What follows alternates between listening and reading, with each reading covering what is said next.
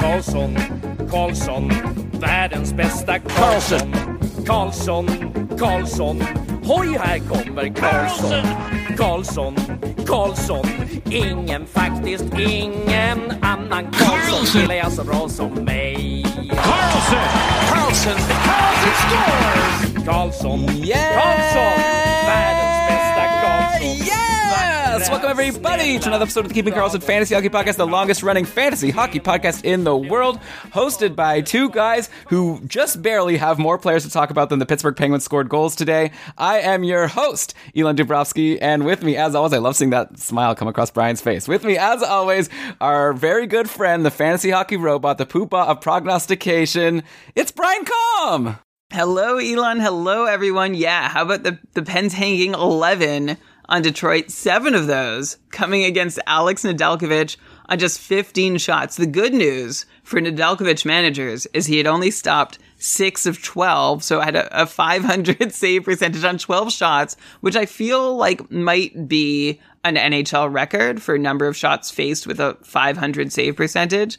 Uh, he was able to come back into the game after being pulled uh, for Calvin Pickard, who then got injured, and Nedeljkovic went back in and then stopped two of three, which up to save percentage by you know just about that much, and uh, might have saved your seasons in the process. I don't know. It's more likely he wrecked you. So I hope nobody got bit too hard or that you benefited from someone else playing Nedeljkovic today. I know that today marks the end of the cupful regular season, Keeping Karlsson Ultimate Patron Fantasy League, KKUPFL.com.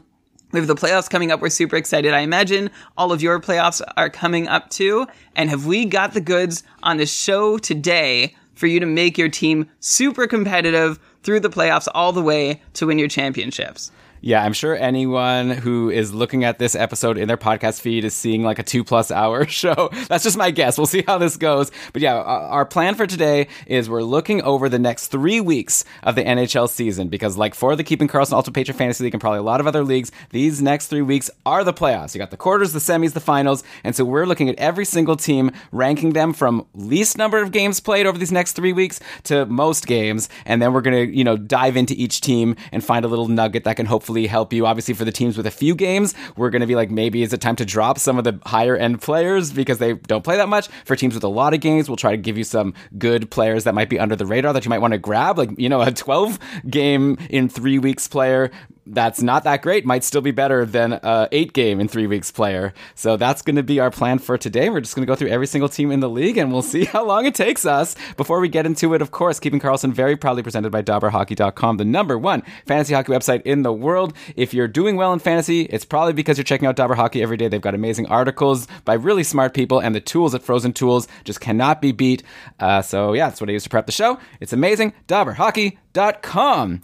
But okay, Brian, I guess with that, let's just get started. Like I said, we're going to go with the fewest number of games played all the way to the most games played over these next three weeks. And I'm going to start in Vancouver. Not a great schedule coming up, okay? They play three times, then three times, then two times if you make it to the finals. So at least, you know, they're fine over these next couple of weeks. And then maybe it'll be in the finals where you definitely have to decide if you're going to drop someone. But maybe you just want to get ahead of it right now. At least next week, the Canucks play Monday, Wednesday. So even if we're talking about a player like Brock Boeser, who we're going to get to, who maybe you might not decide to keep, at least keep him Monday, Wednesday, right? And then maybe you drop because they don't play again until a busy Saturday at the end of the week. But you've got some other guys like Tanner Pearsons, Conor Garlands. You know, these are the types of players that I would be easily telling people that they can probably drop with a bad schedule. But, you know, Monday, Wednesday, you're playing with the red hot JT Miller. Keep him for those two days. But Brian, I want to ask you about Brock Boeser. Okay, we had a patron Gus who asked what to do with the guy. He only has four points in his last nine games. He's getting great deployment, right? He's playing with EP40 and Bo Horvat, and he's on the top power play. But for some reason, Boeser is just not producing. And he's a really hard player to keep right now with this week schedule coming up. Again, you have like I just added Tanner Jeannot in the couple, though I, I'm skipping next week. We'll get to Nashville. They only play twice. But you know, if I could have eight games from Jeannot in the semis and the finals versus five games from Boeser, I like I'd probably take Boeser over Jeannot if it was even. But you know, this is going to be a tough decision for people to decide. Do you hold a cold Brock Boeser with a weak schedule? If you look at the whole season, he's only on a 51 point pace if he played a full 82 games. So it's not only is he a keeper for these next couple of weeks, I also kind of want to know is he even a keeper like for next season? Like we are in a keep eight league. I assume Boeser is going to be a keeper for someone, but I don't even know if he would crack my top eight at this point, especially if I didn't have a good reason to expect him to do better than what he's done so far this year. I can't blame you for being down on Brock Boeser. I had a trade offer in the cupful on the table for Brock Boeser and Seth Jones. I was sending Darnell Nurse and uh, one of my hot LA Kings at the time, like Kempe or Moore, maybe a, a slightly better player. And I was a little stubborn about it. It seemed like a no brainer. Like I should absolutely be taking that deal. Brock Boeser coming my way with Seth Jones. So I'm basically downgrading Darnell Nurse to Seth Jones, which isn't a huge downgrade, except there were scheduled implications. But still, for Brock Boeser to make up the difference, it seemed obvious. And I keep thinking I, I dodged a bullet. I mean, I missed the playoffs, so it doesn't matter either way. But I, I, at least I don't have to feel awful about never ending up taking that deal. And I'm trying to look and figure out what's going on with Brock Boeser this year. My first thought was to see if there's been any difference between playing under Travis Green versus new coach Bruce Boudreau. Uh, and if anything, things have been better for Boeser under Boudreau, which I'm not sure what you would have guessed. I didn't really have a guess, actually. I just thought, well, maybe nothing's changed, and not much has actually changed, but Boeser has been doing a little better under Bruce Boudreau. He has another couple shifts a night at five on five. Better on ice performance from his line. Things are clicking a little better with him and his line mates. I mean, with Travis Green, things weren't even that bad for Boeser, though the percentages were god awful. Brock Boeser was shooting below 3%. His line mates were shooting below 3%. That's just bad luck. I'm not attributing that to coaching, but there's been definite on ice improvement for Boeser and his line beyond just in shooting percentage. Actually, individually, Brock Boeser is putting up his best shot rates since his rookie season, but those have unfortunately been paired with the worst full season shooting percentage of Boeser's career. Uh, and things looked good after that coaching change too. Like maybe things would turn around with his bad shooting percentage. Boeser scored five goals in six games when Boudreau uh, came to town, and we all wanted to believe Boeser was back. Since then, Brock Boeser has 10 goals in 33 games, which isn't awful. It's a 25 goal pace, but just three even strength goals over his last 33 games. Boeser is leaning hard on that power play production, which I'm going to touch on again in just a second. But if we're looking at Boeser, like the big picture here, he's been a 65, 75 point guy his whole career, which counts four years before this one, including his rookie season. I really just think, I think there's a couple things happening here. First, his five on five shooting percentage is 6% this season. That's taken away some of his goal scoring at five on five. And his five on five on ice shooting percentage is also around 6%, also a career low. And that's taken away assists that we would have otherwise expected to see. He has a 25 goal pace on the season, which isn't that bad compared to his career numbers, which show a 32 goal pace over 82 games.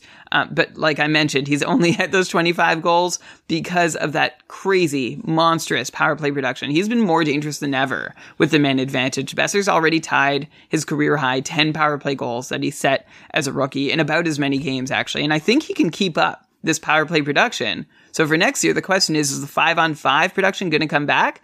I still really like Brock Boeser to return to the 65, 75 point range. Hopefully the high end of that. And I think it's still there for this year. I think Boeser has just had a case of whatever Pettersson has had too. You know, things just aren't working out. And sometimes that's the answer. You could hold your breath and hope things regress. If you're looking for just the rest of the season, you could hold your breath and hope things come back to normal for Boeser because all the numbers seem there to support expectations for a good season from him. But honestly, I would have an itchy trigger finger if I were in a do or die scenario and Brock Boeser had this really bad playoff schedule coming up. So I, I don't blame anybody who's ready to cut ties and be impatient with Brock Boeser.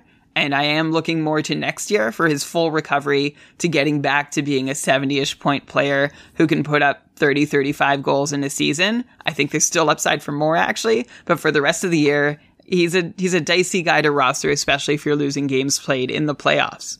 Yeah, I think I'm with you. It's kind of crazy when I say that he's playing with Pettersson and Horvat and on the top power play. You'd think like, okay, so he's getting the top possible deployment, but like no, like Pettersson and Horvat are both pacing for under 60 points this year. It's playing with JT Miller. That's where you want to be. He's pacing for over 100 points. Things have really changed over in Vancouver, and I guess that's another thing. It's like Boeser is not playing with the primo players, and like how many players can you have like getting 65 plus points, right? Like you would expect Miller and Pettersson and maybe Horvat, and then so what? Brock Boeser is like the fourth best forward. I, I, don't know. He hasn't been so so much better than Conor Garland even. So yeah, I guess we'll see if next year he can bounce back a little bit. But I agree with you, Brian. It's a tough hold this year, but also don't drop him for nothing. And again, at least keep him for the Monday, Wednesday. Get a couple more games of data, two games in three days. Can't argue with that. Okay, so one team down, 31 to go. Let's go to Vegas next, who also plays only eight times over these next three weeks. Three times next week, then two times, then three times in the finals. So yeah, that semis is going to be really hard to hold some of these guys. Uh, though one player that probably isn't worth holding, but definitely is worth discussing is Mr. Boomerang himself. That's his official new emoji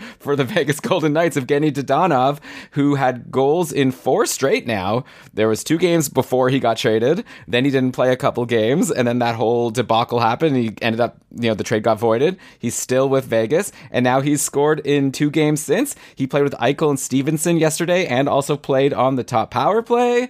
Next week, Wednesday plays Wednesday, Friday, Sunday. So while it's only three games, they are on off days. So you're going to get all of his games. I would say if you have him now, you know, maybe you're dropping him and then trying to get him back on Wednesday. But if like he's a free agent, I actually kind of think he's a good ad potentially come Wednesday just because of this deployment. This is hard for me to say because Dadonov is always someone that's let us down all season long. But if you're playing on the top line and top power play with Eichel, I mean, I, I don't know. I, I like this situation, even though I know Dadonov is a continuous disappointment to us a continuous disappointment to us is the perfect way to phrase Dadonov this year and last year. It's funny, he's found new ways to disappoint us, right? Since leaving Florida. And honestly, it might have been a little disappointing that he didn't make it to Anaheim. Poor guy. Can you imagine being essentially fired and then like forced to be taken back by your employer and how hard that must be? But he is back with a vengeance. Uh, scoring goals lately and now has five goals on his last 12 shots he's more of a stream than a hold. Like I'd rather take it one game at a time with Dadonov. You know, he has no less chance of performing any given night than most top streamers in a league where say you have about 250 players rostered. So you could you have two choices with Dadonov. You could work the roster spot that you would hold him in and try and get an extra two or three games out of it rather than just the three he's going to offer you this next week. But if you're not going to get more than three games out of the spot, uh, assuming there's no for sure better options out there for you, I think holding Dadonov as a line one power play one guy, that's a place he could produce from. He did it in Florida. I imagine he can still play that role now to some extent. His current scoring is not sustainable, right? Five goals on 12 shots. And again, I would rather uh, stream him than hold him. But if you're comparing him to a bunch of other three game streamers who aren't top line, top power play, I would just be okay with Dadonov and hope it goes well. Yeah, I think don't grab him. Take maybe a Carolina player who plays Monday, Tuesday next week. I don't know. Get your Martin Necas. I don't know how deep your league is, right? And then swap him for Dadonov and for when you're getting five games then. So maybe that's a way you can play it. By the way, in Vegas, welcome back Alec Martinez out of nowhere. Like he's been like practicing forever, so I didn't even like pay attention. You know, uh, Shams and I are always retweeting things for the Game Day News NHL account, and you know, at one point we were you know retweeting when it was a Vegas beat writer saying Alec Martinez is at practice. Then it, like that got boring because he was just always there, but didn't mean anything randomly yesterday. It was like, oh yeah, he's actually going to play. It's like, what? I can't believe it. And it looks like he got eased in. He only played 13 minutes and 48 seconds, but in that time, two blocks, three hits. So, you know, the peripherals were there, only one shot, no points. But, uh, you know, I'd imagine that ice time is going to go up. And so maybe those peripherals can get even higher. Maybe he starts getting more involved with the offense. So he's definitely someone interesting to me. And also, we got to mention the goalies, right? Robin Lehner apparently could be back soon, is what I've read. But until then, Logan Thompson has like taken over. Uh, Brossoit got injured. But I feel like even if Brossoit wasn't injured, like Logan Thompson was clearly outplaying him. He's played eight straight games now, has done pretty darn well overall. And Logan Thompson is only rostered in 10% of leagues on Yahoo. So I'd say if he's not taken in your league, and if come Wednesday he gets the start and there's no news of Lehner like imminently coming back, how can you not want this guy? Especially since they're playing Seattle on Wednesday. It's, it's, it's going to be a good, probably a win. So uh, I'm into Logan Thompson. I'm surprised he's still only 10% roster considering, considering he's played these last eight games and has done well. Me too. I would have assumed it, he would be more sought after. I mean, of course, you have to take percent rostered with a grain of salt at this point in the season because a lot of leagues are inactive and a lot of teams are checked out. But Logan Thompson as a starting goalie on a team that isn't bad. Like Vegas is not as great as they have been, but they're also not bad. I'll go ahead and take their starter, however unproven. I agree, Elon, that regardless of whether Brossoit was injured or not, we were trending towards Thompson anyway. You know, he's had a couple duds, but is mostly decent. 914 on the season, 55% quality starts, and that's somebody who I would be interested in come Wednesday, assuming he's going to keep starting every game, and I don't see why he wouldn't until Lehner comes back. I think that's a solid ad.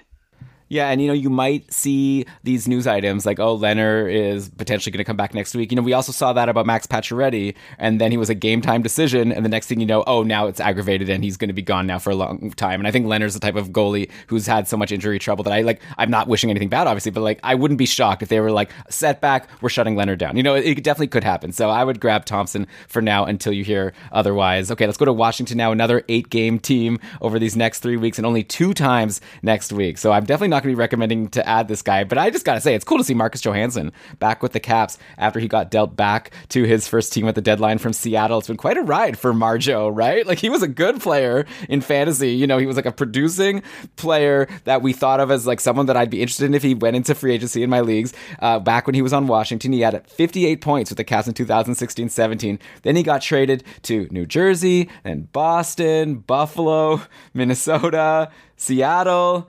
And now, and now he's kind of like a joke, right? Like no one, like I see him in free agency in my dynasty league where everyone is rostered, and it's like I don't want this guy. Uh, now that he's back on Washington, I'm not saying I'm expecting him to go back to what he was when he was on the Caps, but it's cool to see. And hey, he was playing on the top line with Kuznetsov and Ovi in the last game.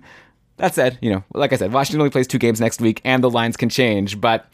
I'm curious to know, like, do you think there's any chance that he has it in him to reclaim whatever magic he had back in his glory days playing with the same guy, same guy on the other wing in Ovi. Oh, keep in mind that Marcus Johansson's glory days were 55 points, give or take. It's not chopped liver, but the give or take actually was could go as low as 45 points. And Johansson was also largely dependent on top power play production. One year, he had 20 power play points and only 44 points total on the season. So like nothing at five on five. And that year he spent the majority of his five on five time with Backstrom and Ovechkin. So Marcus Johansson has never been, uh, you know, easy money. He's always been someone who would produce on the top power play, but rarely at five on five with any kind of regularity, regardless of his line mates, whether he was with Backstrom and Ovechkin or on the second line. So I'm really, uh, I gotta say, I'm not that interested in Johansson. I know you're reaching here, but I'm not that interested unless he's on the top power play, which I don't think he will be. So I'm gonna pass on him for now, but I think he is worth watch listing. Uh, you know, this two game week for Washington is definitely no good, and there aren't any great weeks ahead. But if you're looking for a single game stream, depending on how deep your league is, if he's playing up on that line with Ovechkin, then yeah, he's worth considering just for that exposure, similar to Dadonov, but I would prefer Dadonov. Yeah, Brian, to be clear, I need to come up with one player to discuss that I find at least somewhat interesting on each team. He's not even on my watch list anywhere. I hope you're aware. Like, so I don't want you to think that I was like trying to push you to agree with me that we should be interested in Marcus Johansson. I'm not. He'll have to do something before Phew. I'm interested. okay, we can keep the podcast together. We don't have to disband after after me taking your take too seriously. Okay, let's go now to teams that play nine times over the next three weeks. So much better than eight. At least you're averaging the typical three games per week. And let's start in Chicago, who actually starts pretty good. They're going to play four times next week. So you're going to want to get your Hawks then. And there's a couple interesting ones I'm going to bring up. Then two times the week after, which is a bummer for myself and my keeper league, where I am going to be riding on Patrick Kane. And I'm going to hope that he can do a lot in those two games if I'm, if I'm you know, lucky enough to make it to the semis. And then three games in the last week. So four, two, three for Chicago over these next three weeks.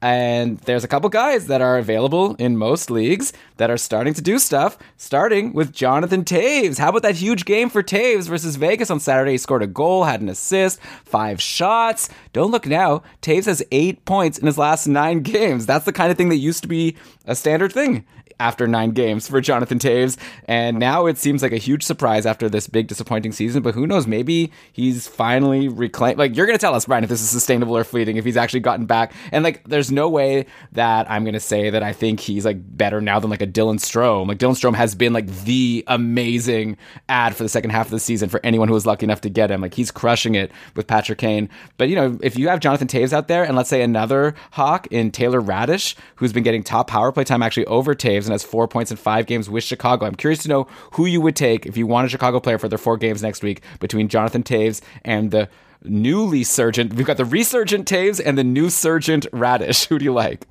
First time surge or Yeah, Taylor Raddysh. Well, Jonathan Toews had five shots on Saturday. That was the second highest total of the season. The guy's only even reached four shots three times this season. So that was a, a rarity for Jonathan Toews to take that many shots on goal. It's nice to see. Uh, I, I, I don't know that it's going to last. One of the reasons is that Jonathan Toews is playing markedly less uh, than past seasons. He's playing uh, 17 and a half minutes on average this year compared to 20, 21 minutes a night in recent years. So I, I don't think Toews is back to himself since missing all of last year with post COVID or or uh, elongated COVID. I'm not sure what the what the actual uh, term would be. So I, am worried that Toews is still not back there now, but at least he has re-entered the streaming conversation. But he's still on the second line, second power play. So beware of that. Meanwhile, you have Taylor Raddysh, fourth liner to top sixer in minutes with his trade from Tampa to Chicago, and he's using those extra minutes now that he's in the top six to average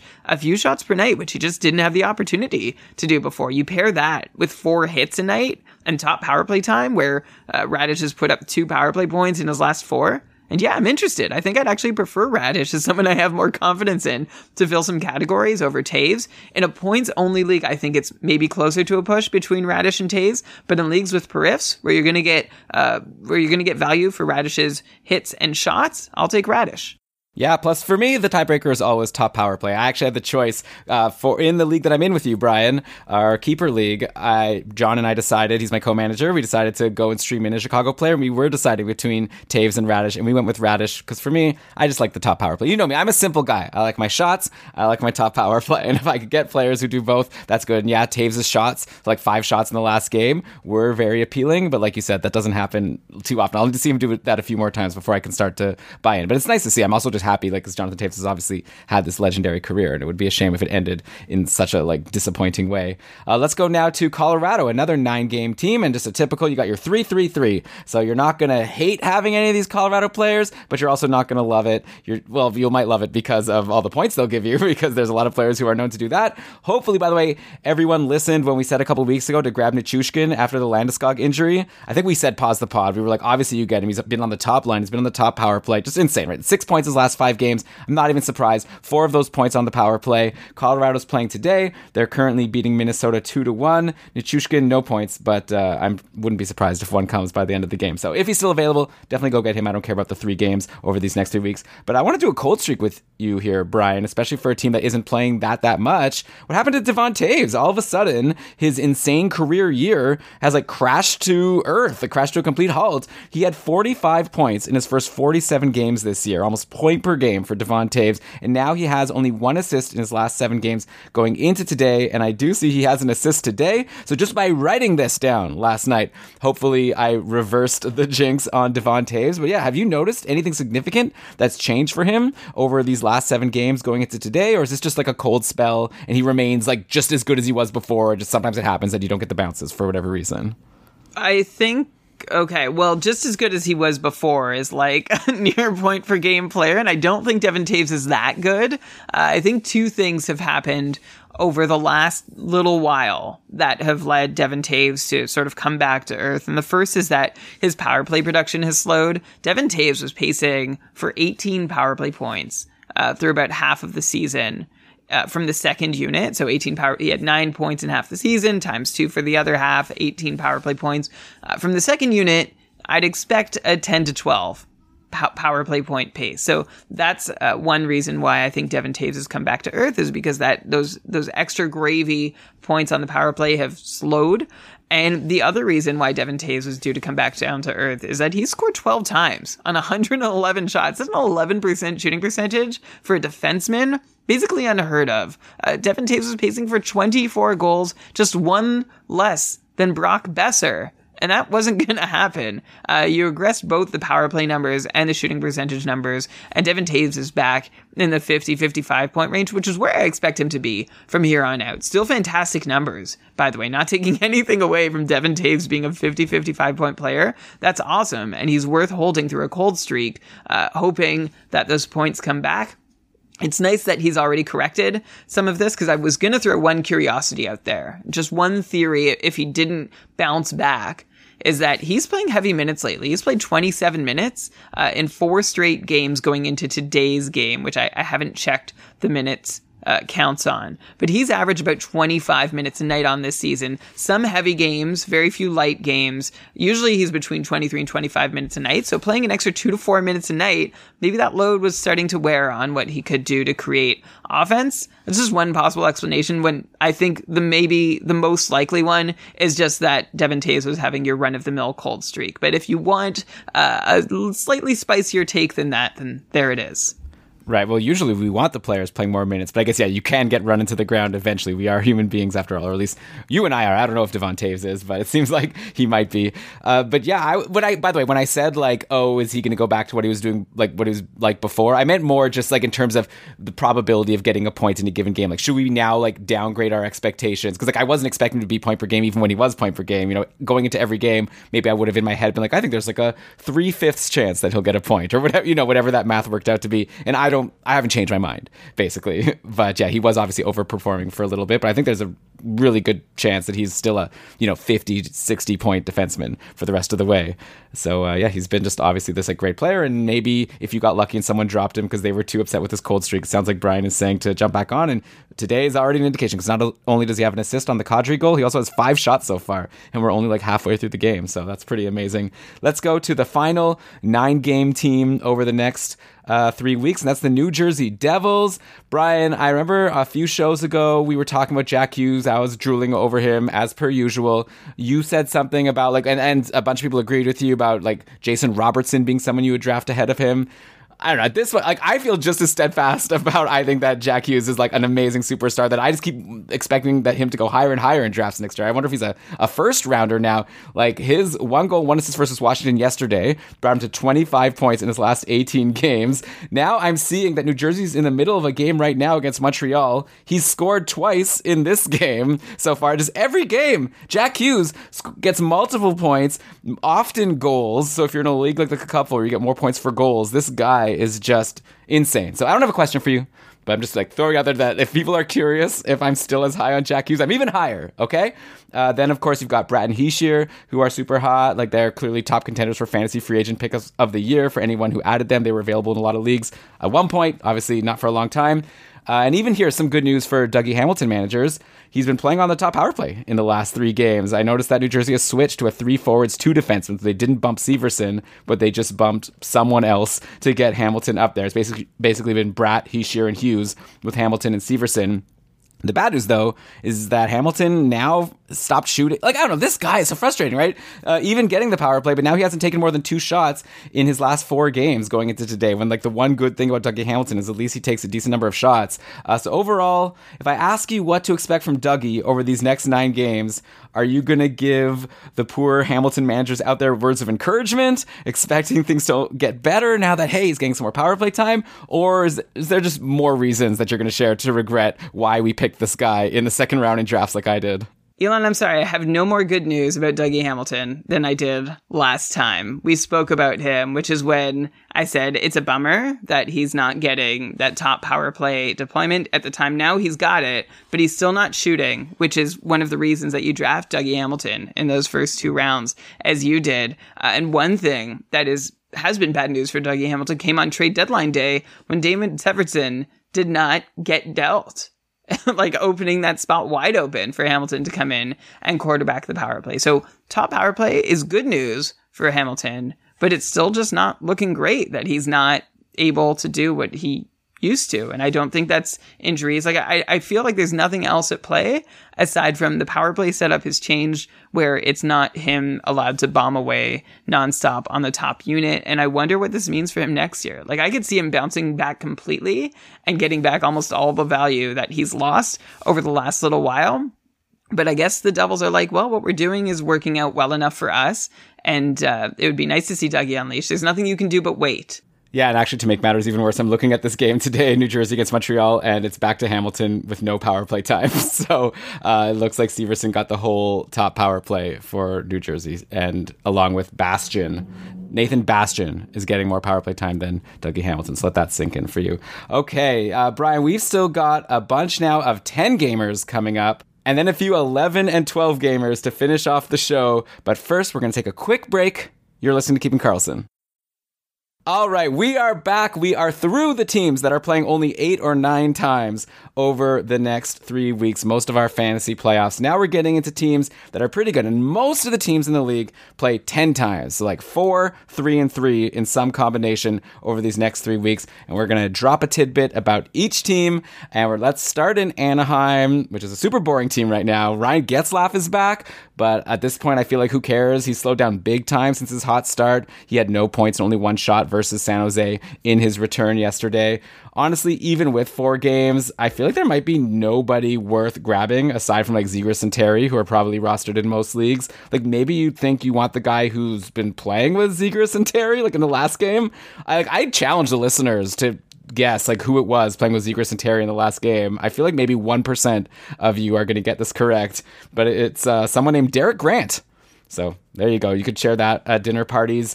Uh, but yeah, like Henrique, Milano, Silfverberg, they all missed the last game with injury. Rakell and Hampus Lindholm are like off to greener pastures. This team just looks super shallow. I feel really bad uh, for John Gibson, who's already having a tough year, and I think the end of the season is just going to get even tougher. He was just dropped in my Cupful division, where I'm rostering Kuemper and Husso. I, like at first I thought, okay, I've been wanting a goalie all year. I finally got Husso to pair up with Kuemper, and now I'm seeing John Gibson dropped. And my first instinct was finally I could get Gibson for the playoffs. This is going to be great. Then I took a look. And I was like, I don't know. I think I'm just going to leave him alone. So Brian, like, do you think I'm making the right choice here? Like, it's just like Anaheim looks even worse than they were before. What chance does John Gibson have to turn the season around?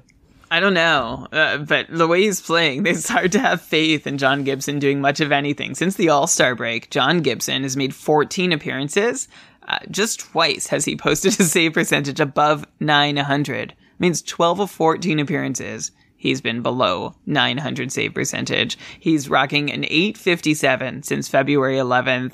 Things are not good for John Gibson. And now that Josh Manson is gone and Hampus Lindholm is gone, honestly, that could be good or bad.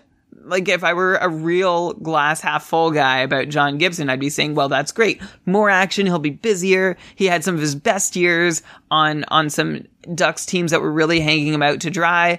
Uh, but I just really have lost all confidence in John Gibson. I feel like he's lost confidence in himself. Uh, he'll be a really interesting guy to talk about on the Beat Writers series, except we can never. Okay. If you know how to contact somebody who, who is a, a beat writer or a very close follower of the Anaheim Ducks, please let us know. Year after year, we have failed to get a response from any Anaheim Duck. They don't even say no thanks. They just they just I think we have. us. I think we have someone new this year. I've been. If you go to GameDayTweets.com. Oh no, I was talking about Allison Lozoff. If you okay. go to GameDayTweets.com and go to Anaheim, that's where you can go and see the line combination tweets from every team. And I'm seeing that we did a lot of Allison Lozoff retweets this year, and that's not someone I think we've ever reached out to before. So I'm excited to try her out okay. and see if we'll finally well, that, get one. That would be great. It would be good to have a little bit of an inside view on what in the world has happened to John Gibson these last few years, where we've seen some some small slices of what he used to do, but largely uh, he's been nowhere near his formerly elite form. So, Elan, you're asking if John Gibson should be plucked out of free agency. I think he's as risky as any other free agent goalie you could get. Uh, he might have some of the best upside, but really goalies are so random, it doesn't really matter. So he's just been downgraded to someone you can't rely on, which is really unfortunate. Yeah, maybe he's like a Sam Montembeault type back before Jake Allen came back. Like every once in a while he'll have a good game, but always a risk to play. And that's how I kind of feel about Gibson right now, which is a bummer. But yeah, I, he'll need to show us a stretch, and I just really don't see it happening, especially on this team. Uh, next, another team that plays 10 times over these next three weeks, starting with four times next week, are the Arizona Coyotes. And I'll be honest, I wasn't expecting Arizona to have pretty much the same team before and after the deadline. But I look at the top six from Friday. I see Keller, Schmaltz, Galchenyuk were one line, Kessel, Crouse, and Boyd another line. Gostisbehere is still quarterbacking the top power play. Uh, you know, Chychrun is still in the IR, but on the team. Vejmelka still in the net. I guess the biggest change was they sent Scott Wedgewood to Dallas and then they decided to just uh, I don't know make life hard for the Maple Leafs by claiming Harri Sateri after the Leafs tried to sign him. And right now Sateri has visa issues, so to be honest, I wouldn't be surprised if Karel Vejmelka gets all four games next week.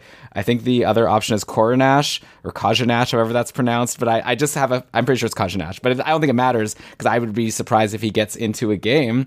Uh, and next week, Arizona plays Edmonton, San Jose, Anaheim, and Chicago. So some tough opponents, some maybe nice ones. So I'm pretty into Karel Vejmelka or Vejmelka for the rest of the season. Sorry, I'm having so much uh, trouble pronouncing all these complicated names here on the Coyotes. But yeah, I feel like Vejmelka could be kind of like a cheat code, especially in categories leagues that count saves. You're going to get four games out of a goalie that's had many 40 plus save games on the season, that's something you want to look at. He's only 13% rostered. If I was Dave Betton, I haven't listened to this week's stream scheme yet. It's posted, but I'd imagine that Dave should make Vejmelka the goalie stream of the week because he's only 13% rostered on Yahoo, so he definitely qualifies. Uh, he also just signed a three-year deal. So Brian, maybe along with commenting on if you think Vejmelka is good for the rest of this season, I'm curious if you think we've seen enough from him to expect him to be the real deal moving forward. Like, would it be crazy to draft him? Let's say you're going to drafts next year, you're looking at Vejmelka and John Gibson. To me, right now, Vejmelka seems like the better bet.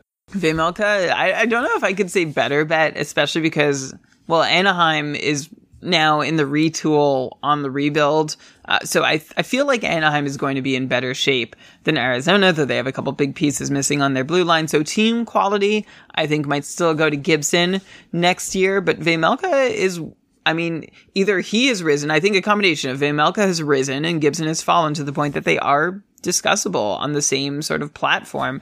Uh, on the season, Vejmelka is playing below his expected save percentage, but over the last month, he's playing above it. So there is potential here. Now that Vejmelka is showing, he's playing his best hockey of the season right now. You're asking if I've seen enough to know if he's the real deal. Uh, I, I don't know but I'm interested. I'm not writing him off. He has 904 uh, on the season this year, just a 47% quality start percentage, and he's been sub 906 of his last 11 starts, even while playing near or above his expected save percentage numbers. So go figure that one out. But Vejmelka is not Mr. Reliable, right? But he is someone that I want to see more from.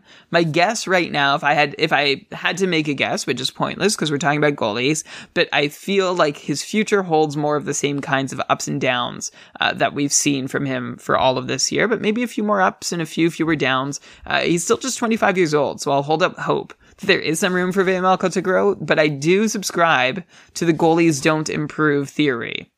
It's really rare, and we've talked about this on the show, that a goalie changes substantially from their first body of NHL work for the better they, they can get worse, but they rarely, you know, try and think right now of a player. I mean, you know, you'll think of Cam Talbot maybe and Martin Jones, some of these backups who exploded onto the scene when they got big opportunities, but try and think of a goalie who started off like being meh and lasted long enough in the league to actually come up. Tweet at us at Keeping Karlsson if you have any. You can ask me.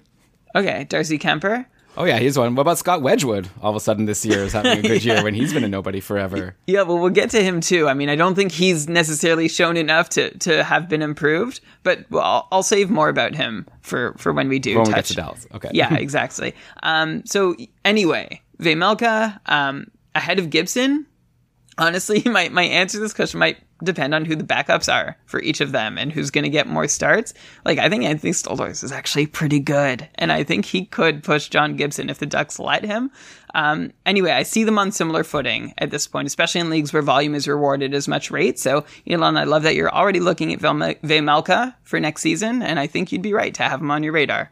Okay, but you agree with me that for this year, Vejmelka over Gibson at this point, right? You're talking just yes. for next year, maybe it's close. Okay, yeah. And by the way, uh, right now it's one nothing for Winnipeg over Arizona, just starting the third period today, and Vejmelka has stopped 24 of 25. So we'll see if he can hold out or if things blow up at the end. But yeah, good game for him potentially again today. Okay, another 10 game team is the Edmonton Oilers. They play four times next week. It's a streamagami Monday, Wednesday, Friday, Sunday, and then three times in the following two weeks.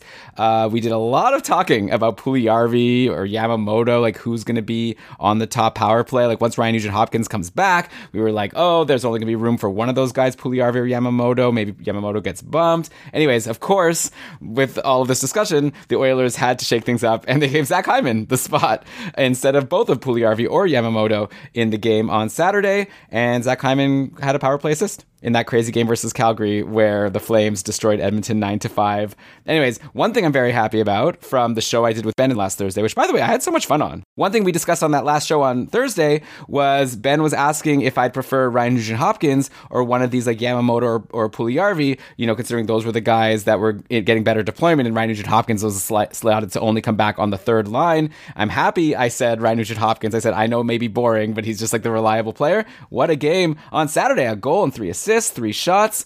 Uh, plus, the Oilers again have the Streamagami next week, so I'm sure people who have Ryan Nugent Hopkins on their team are very happy to have him back in their lineup. And I'd imagine you'd also be still interested in your Puljujarvis, your Yamamotos, and let me even throw a new name at you. How about Derek Brassard, who is available all over the place? He scored in his first two games as an Oiler, playing with Nugent Hopkins on that third line. He had a goal and four shots versus Calgary. He was also on a nice run with Philly. He had four points in his final six games before he got traded. So Brian, we've talked about Jonathan Toews, Dadonov, Taylor Does Derek Brassard like cut into that group of players? Is he in that caliber or is he like a step below?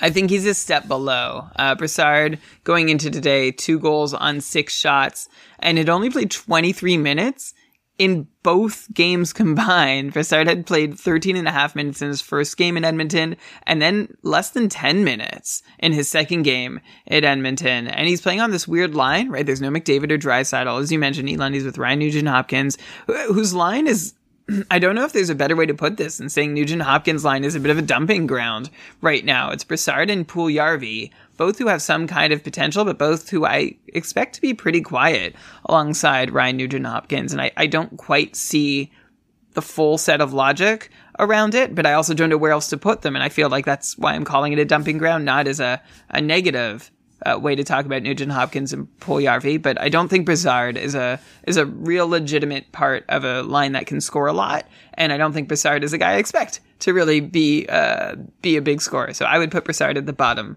of that pile that you mentioned.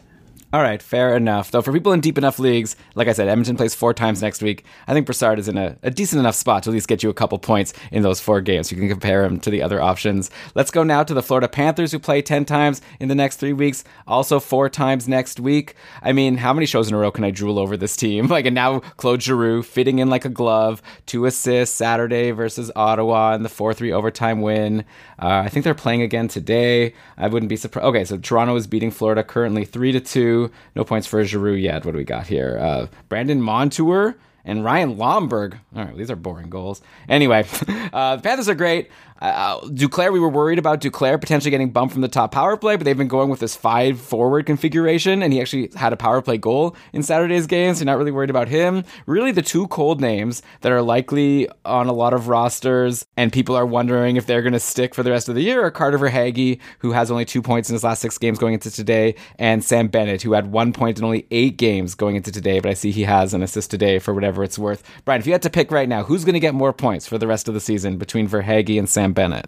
I'm gonna lean Carter Verhaeghe. I think he might have like the better floor and Bennett the higher ceiling. But if you're asking me to pick, which you are, I'll take Verhaeghe. I've just kind of lost faith in Sam Bennett. Uh, huge drop for Bennett, by the way, from this time last year when he had just been traded to Florida and was getting fired up to now. It's also been a huge drop for Bennett from like three months ago to now. So congrats to anyone who managed to sell high uh, especially in a keeper, which I failed to do in one of my leagues, but I tried. Uh, you know, Bennett could for sure be highly effective and impactful the rest of the year, but the road schedule just doesn't favor him, as we talked about on the last uh, over the last couple weeks, and it's concerning that he's not putting up numbers with Huberdeau and Duclair. And now it's like, well, was Calgary right about Sam Bennett after all? Has has Florida just been carrying this guy on their backs? So we'll see what Bennett can do, and it would be nice if he dispelled some of those notions, those negative notions that we have about him. But I feel like Carter Verhaeghe is the safer pick and is likely to do at least as well as Bennett will the rest of the way. Yeah, and you gotta say they both have great line mates, right? Bennett's playing with Duclair and Huberdeau, but Verhaeghe's playing with Barkov and Giroux, two players who have been like hundred plus point guys. So if you're just looking at the line mates, maybe Verhaeghe has the slight edge there. Uh, this team, they're good. They're losing to Toronto right now, though. Uh, so we'll see how this game plays out. Uh, let's go to LA next, where they play four times next week and then three and three in the following two weeks. Viktor Arvidsson is back, which seems to be great news for everyone, like on and off his line. Like if you recall, Anze Kopitar was cold, but he's going again. He's got five points in his last three games. I wonder if this is one of those things where when you have a strong second line, then the opposition doesn't focus so much on the top line. I know, but we were just kind of also saying that Kopitar was just cold because he was just like whatever, not get, having many shots going. It's not as if he was playing any worse. So, but either way, seems to be working out for Kopitar that Arvidsson's back, even though they don't play together at even strength.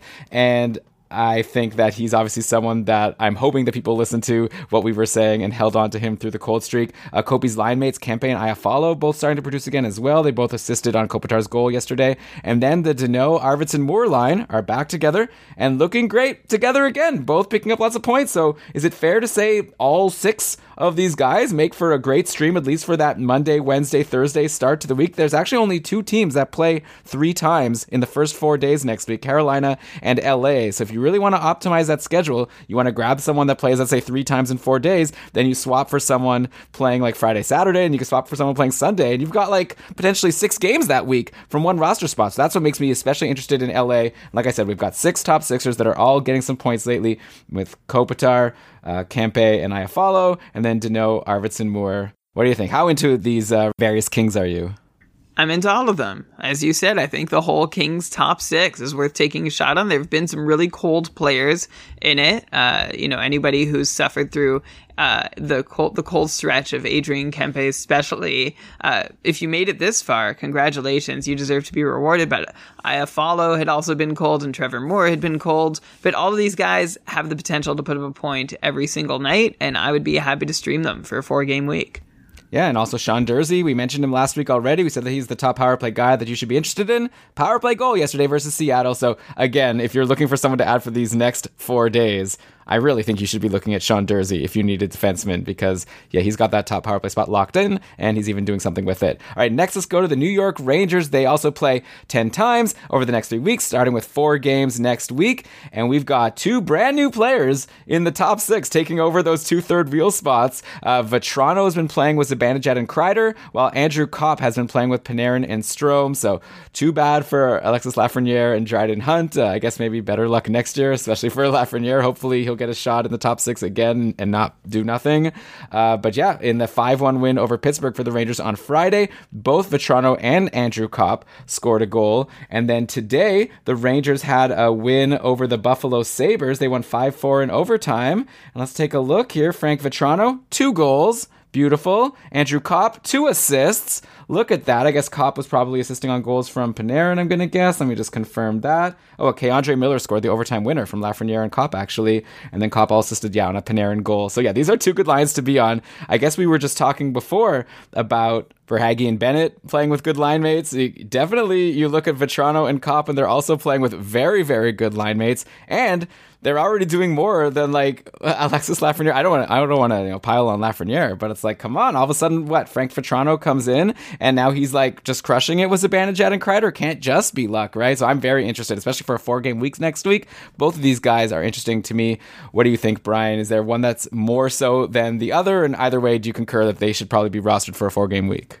I wouldn't have been that interested in Vatrano before today. Uh, yeah, he had a couple goals, but in three games on five shots, which you know, two goals on five shots in three games. It's not a that's not a lovely line. That's a nice streamer line, which is basically what we said Vatrano can be. But now he has another two goals on three shots tonight, which is nice. And he actually played over 18 minutes compared to the game before where he'd played 13 and a half. So actually, he erased a bunch of my concerns about him with today's performance. So I'm a little more into Vatrano than I was uh, before today's game, which is to say, if anybody's moving the needle that much in one game, then they're still probably streamer territory, but playing in the Rangers top six does make him interesting. And then you have Andrew Copp, who, as you said, Elan picked up those two assists today, and his ice time keeps rising with the Rangers. He played 19 minutes today after starting with 17 minutes and then 18 minutes. So he's going in a nice linear upwards trajectory. Um, he's got a few, like now, what is it, five points in three games and putting up uh, not many shots, which isn't great. I think both of them, you know, I'm not running for these guys. I, they might be the sort that I wait until Friday to get for those two off day games towards the end of the week in New York, Friday and Sunday. And I think I'd actually go get Copp first, but it's probably a push between them. Vatrano seems more likely to put up a few shots, and Copp seems more likely to uh, like take face-offs and put up other peripherals like a hit or a block. Uh, that's uh, neither one. You know, I'm not going to boot someone out of my Tuesday or Thursday lineups for them, but I would like to look at them for for an off day game.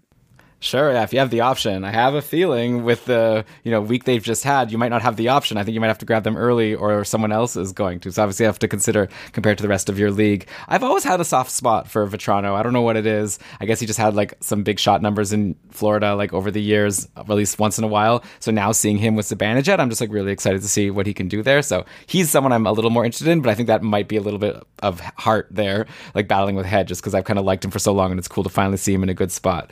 Uh, let's go now to Seattle who also, again, 10 games the next three weeks, four, three, and three. The last team we're going to talk about that goes four, three, three over the next three weeks in terms of their games played. We've said a million times that sometimes at the trade deadline, the players who get the biggest bumps are not the players who got traded, but more so the players who like took over the roles from the players who got moved. And that seems to be the case here in Seattle with Vince Dunn putting up a five game point streak before finally going cold versus LA on Saturday. He's now the top power play guy. We already talked about him on a recent show, but I feel like if you need D, we talked about Sean Durzi. I might like Sean Durzi more just because I don't know, but whatever. But like some leagues, you don't have access to top power play guys very often. So I'm always going to shout out a low percent rostered top power play guy especially one that's producing. And Vince Dunn meets that criteria. So there he is. And like I said, Seattle plays four times next week. So definitely someone that should be at the top of people's watch list, if not on their rosters. For sure. Dunn was on a big roll. Uh, it started before Mark Giordano left town and has continued since then,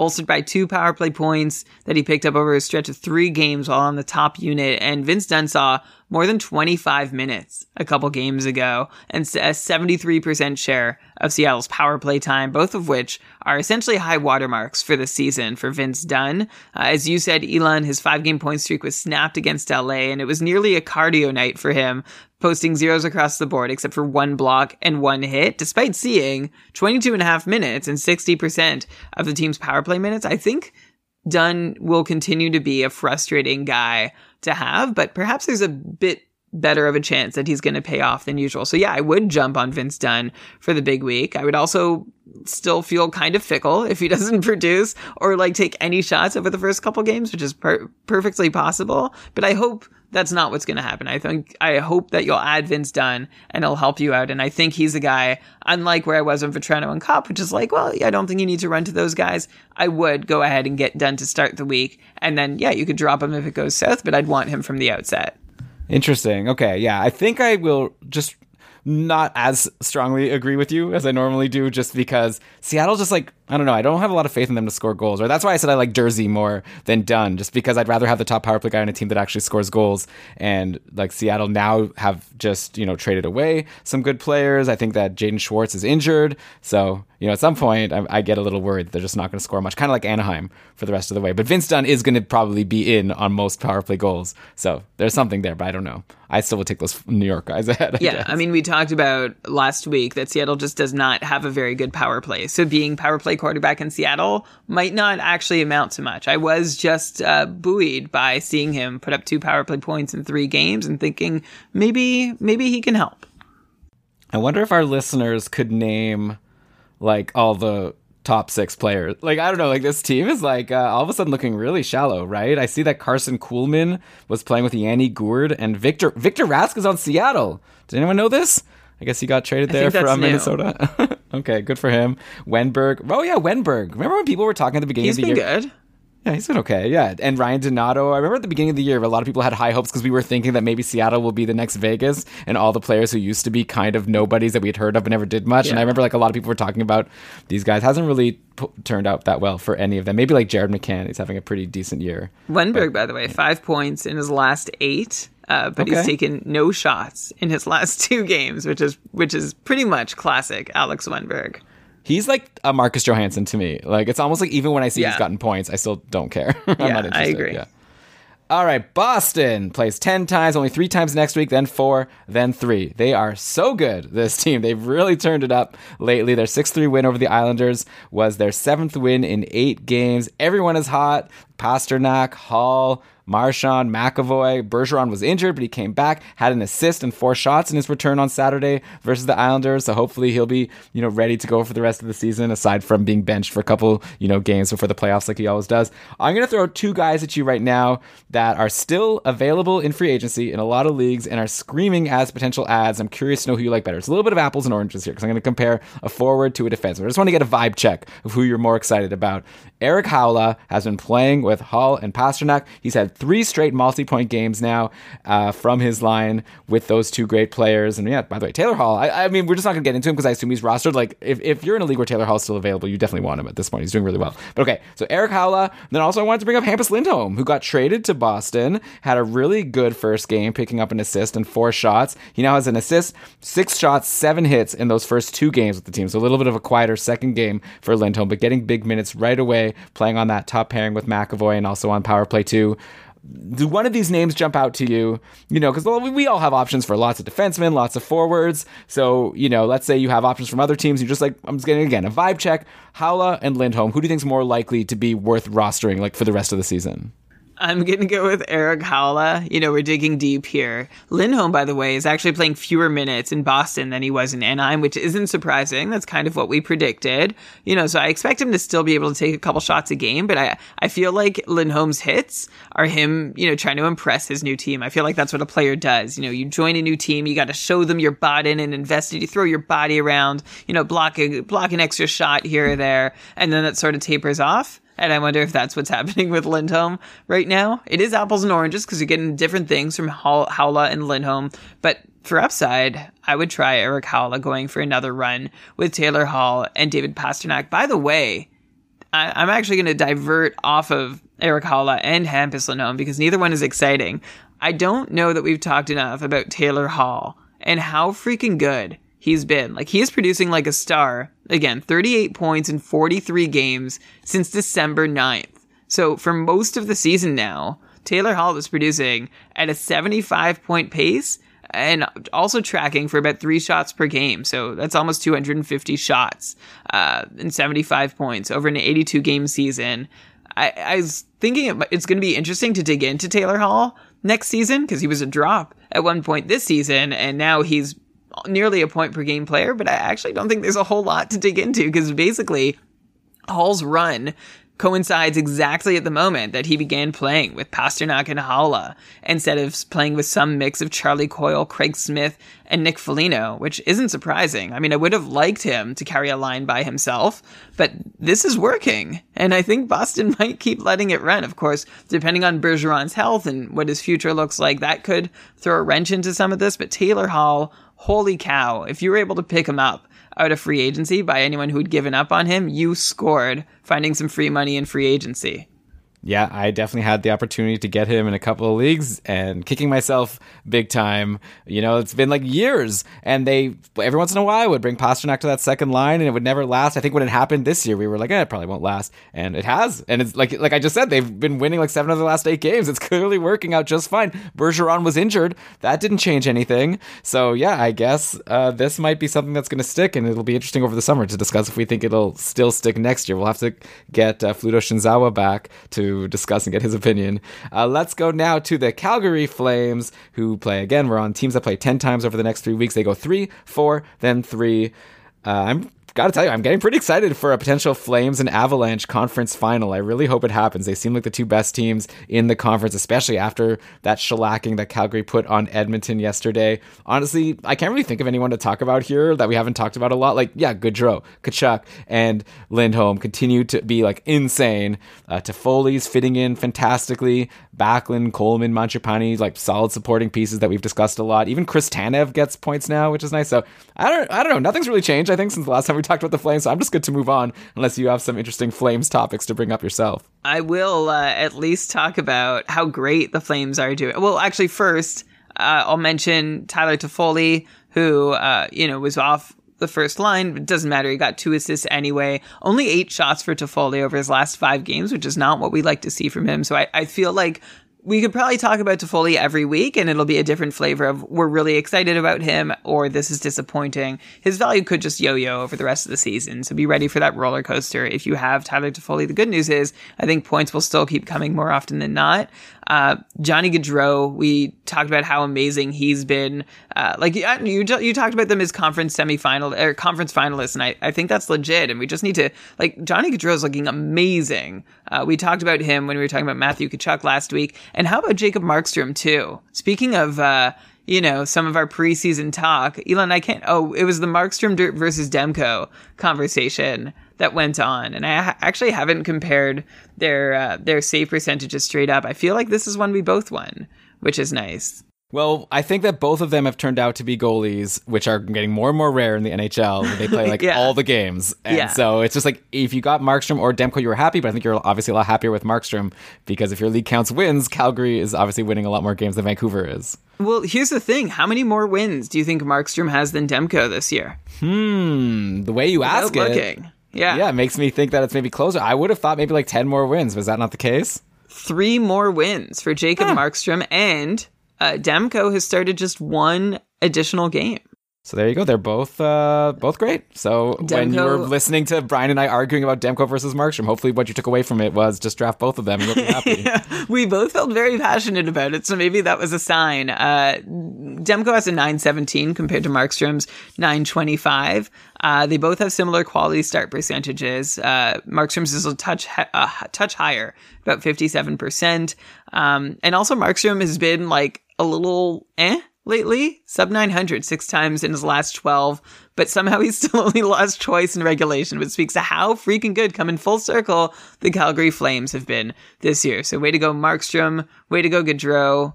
Way to go Toffoli. Way to go, everyone on Calgary. Keep it up. Yeah, Gaudreau is like probably not going to get there, but he's been sneaking into the Art Ross conversation recently. Like he's up there in total points. As of this recording, Connor McDavid leads the race. He has 97 points. Next is Leon Draisaitl with 94 points. And third is Johnny Gaudreau with 90 points. So it's not like inconceivable that he can continue to make up ground. And I'm not saying I would bet on it, but I think there's definitely a chance. And like, who would have expected Johnny Gaudreau to be a top three point getter going into this season? What, what a turnaround for a guy who the coach wasn't it last year. Like the coach was like, "Oh, like wh- how do you feel about Gaudreau playing in his 500th game or whatever it was?" And the coach was like, oh, "I hope he puts more effort than he did in his 499th game." I remember something like that. yeah, so I mean, this is the follow up season that we were expecting from 2018 19. It was just delayed by a couple years. It's really nice to see. And we'll dig in more, but I talked about how Matthew Tkachuk was for real last week, and I feel like I wouldn't take a whole lot away from what Johnny Gaudreau has done this year either. Yeah, the Flames could be in the Cup Finals. Like if they go against Colorado, I feel like the odds shouldn't be too crazily uh, like favored towards Colorado. I think Colorado would be the favorite, but I think that Calgary shouldn't be too far behind at this point. But Elan, we know one of them is going to get swept for nothing in the first round. So Please, why no. even talk about it? I want to have some fun this playoffs, okay? All right, let's go to the Columbus Blue Jackets. Not in the same caliber, uh, but they are the same in that they play 10 times over these next three weeks three games, then four games, and three games.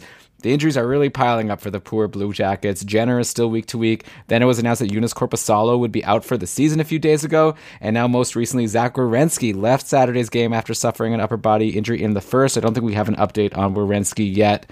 But that in that game, by the way, Adam Boqvist was scratched. So Jake Bean took over the top power play duties, and he had himself actually a nice game. He scored a goal, took five shots, had 24 minutes, 39 seconds of ice time. Obviously, this was a game where things were in flux because the injury happened like mid game. But we've already talked about some new potential top power play defensemen.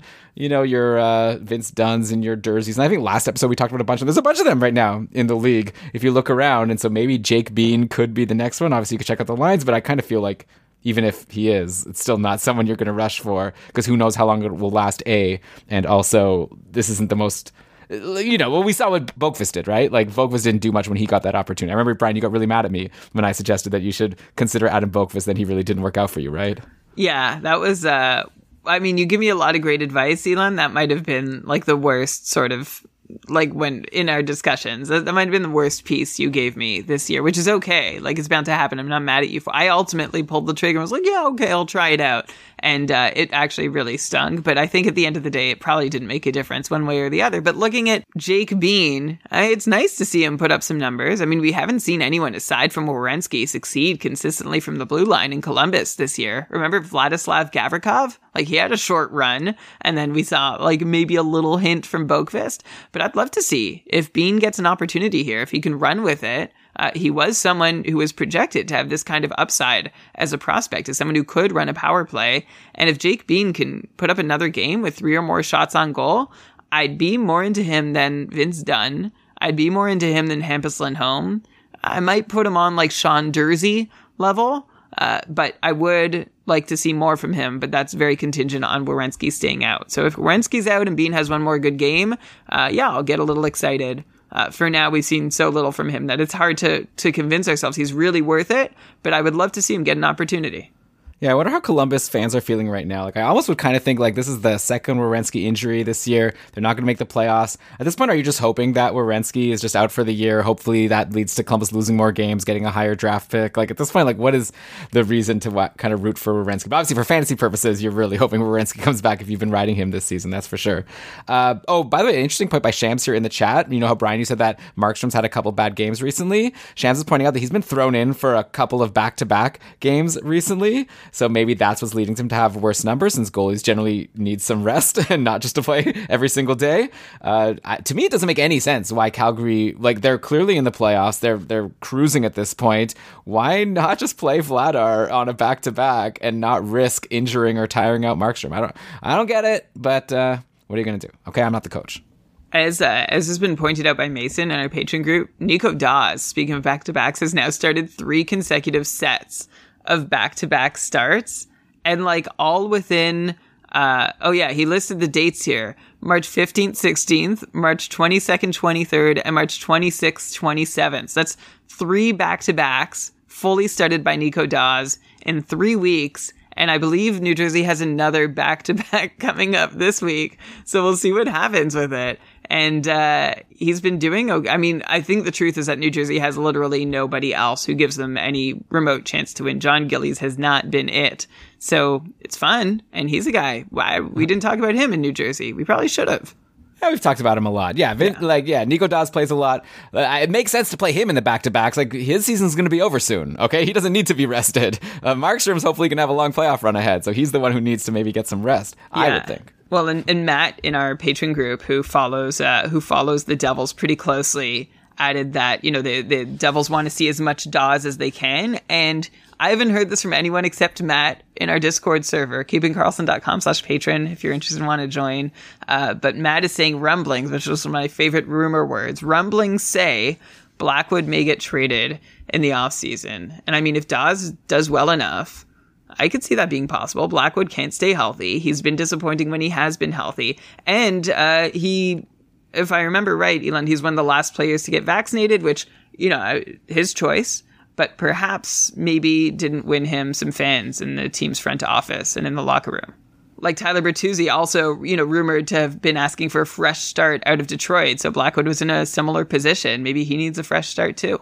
Yeah, I mean, if I were managing the Devils, like you know, like if they were asking me for like advice, like like a, if a fantasy team does on Twitter, you know, I would usually say you don't trade a player when their value is at its rock bottom because you're not going to get a good return. Like I'd rather bring Blackwood back, try to showcase him, and then get something else. Because what are what's a team going to give for Blackwood right now that's like missed almost the whole season and stunk when he did play? But I guess maybe if they really just have no faith in him, then yeah, you might as well at least get something for him. So I guess it depends how badly they think he's going to perform once they get him back in the net. Like if and when that happens. Brian, who would you like moving forward for the rest of this season? Uh, Nico Daws, two volume guys, Nico Daws or Karel Vejmelka? I knew that was coming. I mean, you really want to talk about Vejmelka and talk him up. I I think Vejmelka might have the greater extremes, like the greater awesome starts and the greater and the worst worst starts. And Nico Daws is going to be like a little bit below average, kind of uh, a little more even keel. But I think I'd yeah I'd swing for the fences with Karel Vejmelka. I think he has a little more potential to really steal some weeks compared to Nico Daws. Yeah, I think that makes sense. Okay, let's go now to the Your Ottawa Senators. 10 games over the next three weeks, just like everyone we've been talking about recently. Three games, four games, three games. I'll be honest, Brian, I came up with the idea for this podcast and ranking all these teams before I actually looked at the schedules and realized how many teams are exactly the same. Uh, but here we go. Ottawa, first of all, welcome back Drake Batherson. And he went right back to the top line and top power play, picked up an assist on a first period Artem Zub goal versus the Panthers. He had also two shots and five hits. So I'm sure fantasy managers are very excited to get Batherson back right before their fantasy playoffs. If somehow you're in one of the 39% of Yahoo leagues where he's available, this is a obvious pause the pod. Like if you don't have him on your team, don't even tweet at us to be like, should I drop this person for like the answer is probably yes. He's very good, I think. Okay. You can still tweet at us at Keeping Karlsson if you really want advice, but you'd have to be in a really shallow league for me to not be saying you should jump on Batherson, especially if your league counts hits. He's up to 35 points in 32 games on the season right now.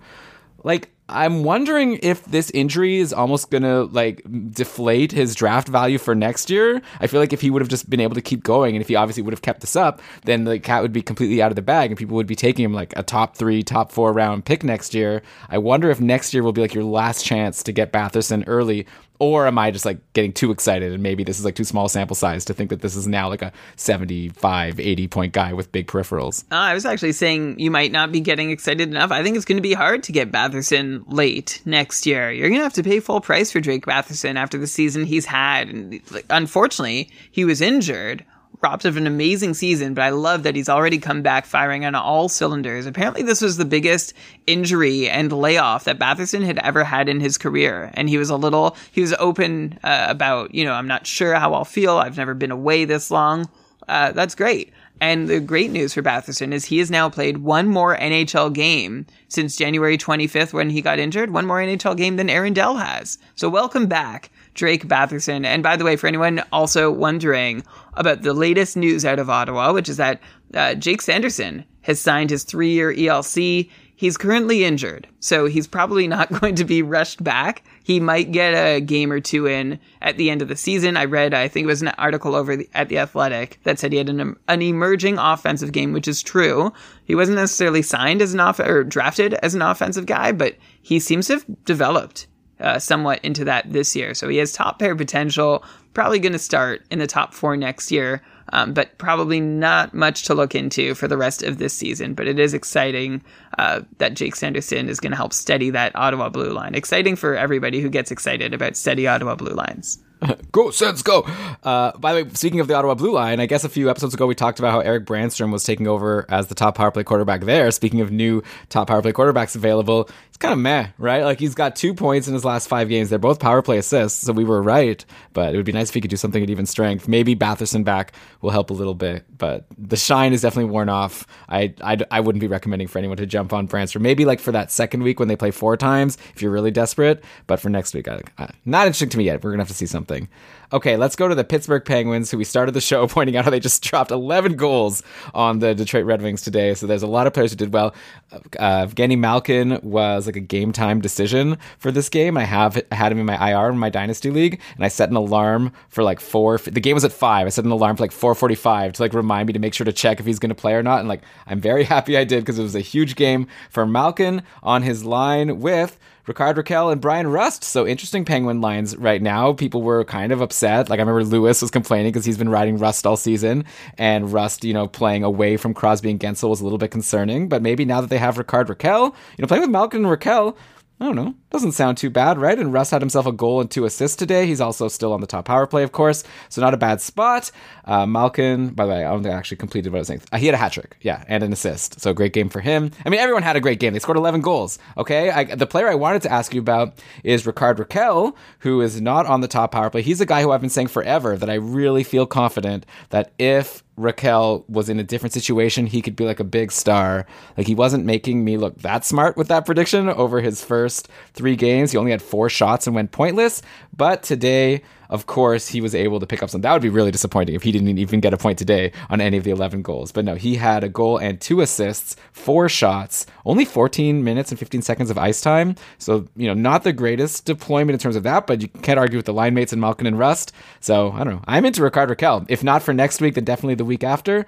But uh, I don't know. I'm both into him, but also a little bit disappointed in him, if that makes sense. Like I wanted him to be even better, but I think he's still something. That's the Rickard Rakell story, right? I'm really into him, but I'm also really disappointed in him. That's how he's been on Anaheim for years. But the good news is that Pittsburgh has said they want him in the top six. So I'm going to preach patience here. You probably need a little less patience after seeing what Rakell did today with those three points in the Detroit game. Uh, but it had been a disappointing start. And it's also a good time to remember that being in that Pittsburgh top six there's no guarantee, right? We've seen guys get acquired and put into that Pittsburgh top six and do nothing. David Perron, Jason Zucker as a couple examples. So I hope Rakell is the exception here. Everything I see in his career numbers points to a top six skater. Rakell actually reminds me a bit of someone like Anders Lee in that his underlying numbers look great and he's had some big successes, but also some stretches of nothing at all. And also these up and down shooting percentages. Like Anders Lee for, I think, four to six seasons. I can't remember with his numbers uh, in front of me, but he was going uh, low shooting percentage, high shooting percentage, low, high. And it was just like, okay, well, which is the real shooting percentage that we can expect things to regress to?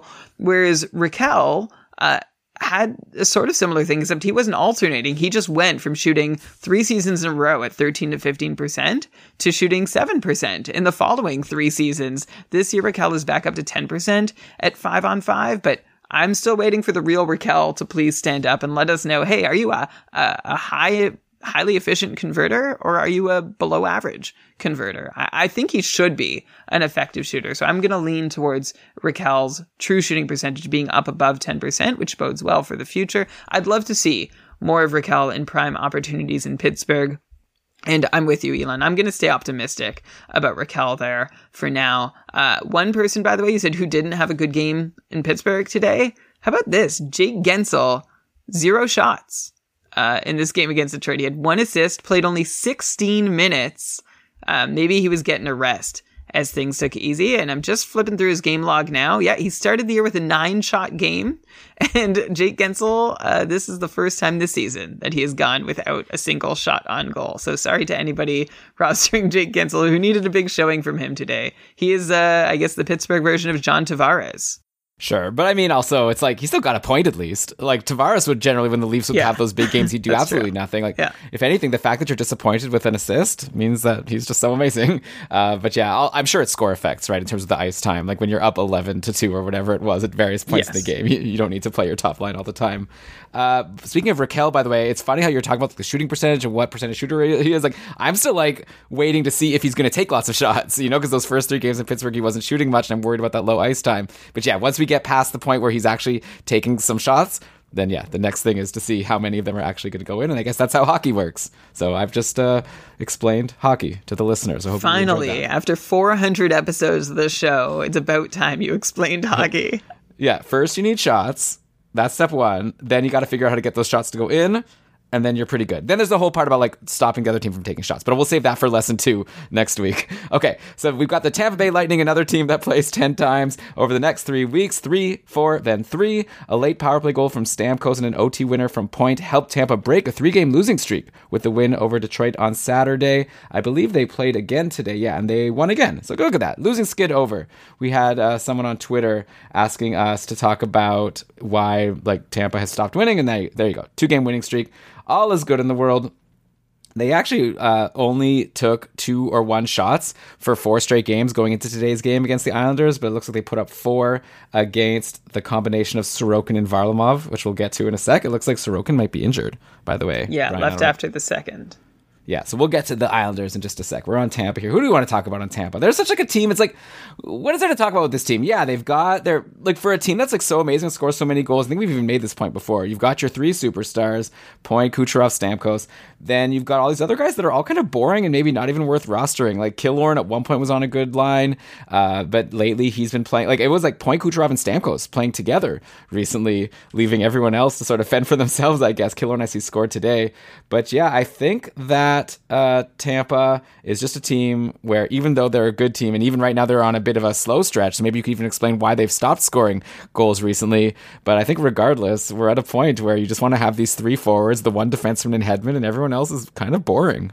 Yeah, well, even some of the stars have been boring lately. Like to put a face on Tampa's team wide struggles, Nikita Kucherov has just four points in his last eight games, and he had a run of where, where he went pointless in four of five games, which is an extreme rarity for him. I didn't comb through his game logs to see if or when that's ever happened since he broke out, but I, am guessing it hasn't. Uh, and Tampa is a team, they've been held to just one or two goals only in seven of their last eight games. For comparison, Tampa had been held to one or two goals or zero only 15 times in 56 games before this stretch, now seven of their last eight. So basically, Tampa would score three or more goals in four or five games, and then, you know, the fourth or fifth, they'd score just one or two. So what's going on here? Well, the team is shooting 6% at all situations, 4% at 5 on 5. And honestly, I think that's all there is to explain what's going on in Tampa. I compared their other team, uh, like their team wide offensive numbers, and their expected goals rates have actually been higher in this stretch where they're not scoring goals than the rest of the season before it. But the rest of the season before this, Tampa was shooting 10% at 5 on 5, second in the league, uh, even though their expected goals are actually outside the top 10 and more mid pack than high end. So, you know, maybe Tampa isn't a top offensive team in the league, but they're at least a mid pack for sure top third, I would say. Um, and this has just been a little bit of an outage. So I'm not going to give up on any Tampa player we'd normally expect to contribute. I guess you're talking about guys like Killorn and Cirelli and Sergachev. I would say if they've been good enough to help you in the past, I think chances are the same as usual. They'll help you in your next game. I know Tampa has been quiet lately. I think it's just a shooting percentage blip. I think they'll be fine. You may be able, if you want, uh, to stream out those extra Tampa guys until Friday and just add them back to your team when their schedule looks up again because of the lack of offense. Maybe no one else will run for them. Uh, that's a risk it's up to you to take depending on the way your league functions. But I am not uh, changing my thinking on Tampa the rest of the season. They are still a very good offensive team who are just having a hard time putting pucks in the net, even though they're doing nothing worse than they ever do. Yeah, I hear you. And the lines could obviously change at any time. Though they have won two in a row now, playing Stamkos, Kucherov, and Point together on one line. I kind of feel like if they do that, just to me, like I don't really care what like Killorn was doing earlier in the year because he was doing that playing with like one of Stamkos or Point, you know. So it's like if Killorn is playing on a line with Palat and Cirelli, it's just like that. That's not. But he's still on the top power play. So yeah, he can maybe do something. But he's a lot less interesting to me now that they're loading up the top line for however long that lasts. Uh, let's go to Detroit now, the team that was on the other side of this. Uh, you know, dis- destruction against the Penguins. They play also 10 times the next three weeks, but now we're on to teams that play three, three, and then four games. So maybe you're less interested in these teams because you don't want to just bank on making it to the finals, right? You still got to get through the next two weeks. And I hate to say this, Brian, you were talking about some players on Tampa that you don't want to say that they are like people you have to be less excited about yet. Here's a player that I really don't want to tell people to be less excited about because I love this player, but it's my job as a journalist for Brelon Entertainment and keeping Karlsson. Uh, Moritz Seider is on a cold streak all of a sudden. Only one assist in his last 10 games played. That was going into today, and I see he didn't get a point today. That means only one point in 11 games for Moritz Seider. Such rough timing, right? Going cold right before the fantasy playoffs, and the Wings only play three times in each of the next two weeks. He's still been solid for shots and blocks, so he's giving decent peripherals. But, like, where has this offense gone? And, Brian, do you think this cold streak is sustainable or fleeting? Like, I don't want to recommend for people to drop Moritz Seider for like Sean Durzi or Vince Dunn, but I'm looking at the numbers and right now there's no offense for Seider. Don't make me do it. Please tell me a reason why people should still expect Seider to bounce back.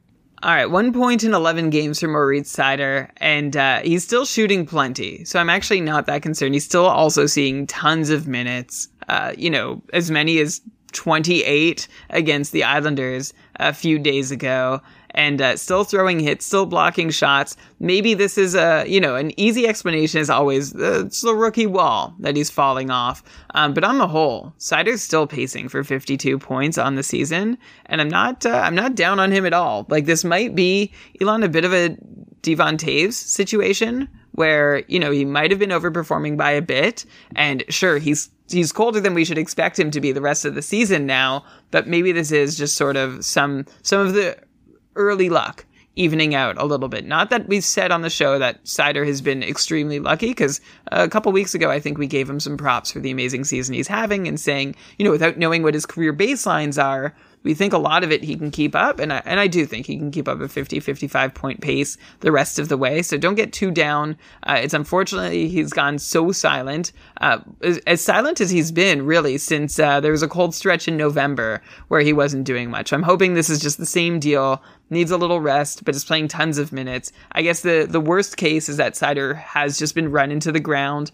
Uh, he's tired. He's just about done. His body's giving in on him, and he'll work on his conditioning in the off season, and he won't be as effective the rest of the way. But I'm going to stay optimistic as long as the shots are coming, because he's taken at least two shots in uh, his last seven games, and that's a great sign for a defenseman, including four shots against Pittsburgh today. Yeah, I am with you. I'm happy that that was your answer. You didn't convince me otherwise. I think, if anything, if Seider is going to get dropped in leagues because of this cold stretch, I think he could be potentially a really sneaky and nice ad for the rest of the year. Next up, Brian, we got a couple more three, three, four teams to go before we'll get to the teams with the very best schedules to end this podcast. But yeah, let's go to Montreal next. Looks like Jeff Petry is going to be out a while with a lower body injury, which is too bad. He had turned his season around, gotten to a point of being like quote unquote rosterable, at least in the Keeping Karlsson Ultimate Patron Fantasy League, something you definitely could not say about him for the first two thirds of the season. So obviously he didn't bounce back to what he was doing last year, but it was nice for him to actually be someone that you're interested in having on your fantasy team. But he's out indefinitely. So we guess we just forget about him for now. Uh, with Petry out, it looks like Chris Wideman continues to get top power play deployment for the Habs. He's actually had this job for a while. We never really talked about him because he wasn't doing much with it, but he actually has eight assists in his last 10 games, at least going into today. And seven of those eight assists were on the power play. Oh, wow. He has another point today, actually. So make that nine. And again, Oh, not on the power play. Wow. So a rare thing for Chris Wideman to get an even strength point. The player that I actually considered him as a comparison is like Will Butcher back when he was getting all those power play points in New Jersey. And that was basically all he would do is either be a power play assist, not even point, right? Power play assist or nothing. And that seems to be what Chris Wideman is. But if you want points, it seems like he's a pretty decent bet to get you a point. Maybe, I don't know, three points every five games, maybe three points every six games at least while he's holding this power play spot, which he's been doing lately. I'm like, I'm not really interested in him at all. I'm assuming you're not going to tell people to drop Seider for Chris Wideman, but I had to bring him up, right? You had to bring him up uh, because we had to talk about someone on Montreal. Uh, Wideman's like the poster boy for on the top power plane, still not worth adding this year. Uh, so it's it's interesting. He's finally doing something. So good for him. Uh, we also had K Towney, uh, a regular in our live chat, mention that Justin Barron, who's the piece that the Habs acquired in the Artturi Lehkonen trade with Colorado, is playing his first game uh, with Montreal tonight and is actually looking pretty good. It looks like he got a few uh, three on three overtime shifts, 15 minutes of ice, two shots on goal. Uh, I, I 20 years old. He's I was looking up uh, where he's at in like prospect rankings. Dobber has him as his 28th prospect defenseman on the top 50 list. So uh, high end for, former first round pick of the Avs, Justin Barron, looking good early in Montreal. So maybe keep an eye on him. I don't know. Maybe he's more interesting than Chris Wideman, who is barely interesting. Um, but yeah, also, why don't we just mention Caufield and Suzuki? Caufield going into today, 24 points in 20 games, Suzuki 22 points in 20 games. And honestly, both both look for real. Like once burned, twice shy, right? We all went heavy on Caufield and Suzuki into fully going into the season. It didn't happen. But I feel like, you know, you're you're talking about Batherson. Could we get him late? I think you have a better chance of sneaking value on Caufield and Suzuki later than they deserve to be drafted because they've already let everyone down once than you would Batherson. I think there might be a market inefficiency here. So take note about Caufield and Suzuki. I'm not disbelieving any of what they've done since Marty St. Louis. That's why I picked the 20 game sample. That's since he came on board. They're both above a point per game and they look real. They really do. Wow, yeah. So it'll eh, draft six. You're going to be fast. I'm already like obviously I'm, I'm, excited about the fantasy playoffs coming up, and I hope I'm going to win all three of my leagues. But I'm also already excited for draft season and to start figuring out our projections for some of these new players. And yeah, it looks like Caufield and Suzuki, if they could continue what they've been doing with Martin St. Louis, they could be point per game players next year, which would make them potentially yeah good value in drafts if many people aren't ready to believe it. Okay, Philly, Brassard is gone. Konecny was hurt. He came back today. I don't know. It's going to be a painful end to the season for these guys. There's like there's some new player named Hayden Hodgson who had a goal and an assist in his NHL debut on Thursday. He was playing with Hayes and Lindblom. I, like we've talked about Philly a lot, so there aren't too many like new players to talk about. So I figured I'd just ask you who. Well, let me see what he did because Philly played again today against Nashville. They lost five to four. What did Hayden Hodgson do? No points. All right, so don't even double H. Whatever, twelve minutes. Yeah, yeah th- this guy's uh, undrafted, 26 years old. I know you said don't talk about him, but I did the research, so let me cash in on it. Uh, Win- Windsor native of Windsor, Ontario. He played in the OHL, but never had one really great offensive season. Oh yeah, this is the OHL guy I was talking about before. He he had one great offensive season in the OHL was when he was an overager. So it doesn't even really count as being a good offensive season because you're basically uh, a a big guy beating up on all the noobs in the OHL. Um, in 2017-18, Hodgson played his first pro season. Uh, he played in the HL six points in 41 games, and then he played in the ECHL until this year. He played with six different ECHL clubs over four years. Uh, this guy's the definition of a journeyman. Nice that he's getting a cup of coffee in the NHL, but I don't expect we'll see him ever again in the NHL beyond this cup. So, uh, Hayden Hodgson, congratulations. You've beaten a lot of odds to get here, and I hope you have a long and wonderful stay in the NHL, but I'm not counting on it. Okay, uh, fair enough. And I'm not counting on us talking about Philly many more times for the rest of this year. There's not too much fantasy value to be gleaned here at this point that people don't already know about, at least. Let's go to the Sharks. They also go 3 3 4 for the next three weeks. Another hat trick for Timo Meier on Saturday, though it was against the Ducks, so don't be too too impressed, but still another great game for Meier. Uh, this was with Logan Couture out with an upper body injury. By the way, he's apparently just day to day. Could be back as soon as next Wednesday. But for those looking for streamers, Alexander Barabanov is hot once again. A goal and five assists in his last five games, playing with Meier and Hertl on the top line, and also he's taken Couture's spot on the top power play. So I feel like if Barabanov is still around come Wednesday morning, like even if Couture comes back, I still think he's actually quite interesting if he's going to stick playing with Meier and and Hertl, which seems likely. So I definitely, you know, we talked about before some guys at the beginning of the show, your Dadonovs. Like I definitely think that Barabanov is in the same conversation and maybe even more interesting depending on the schedule.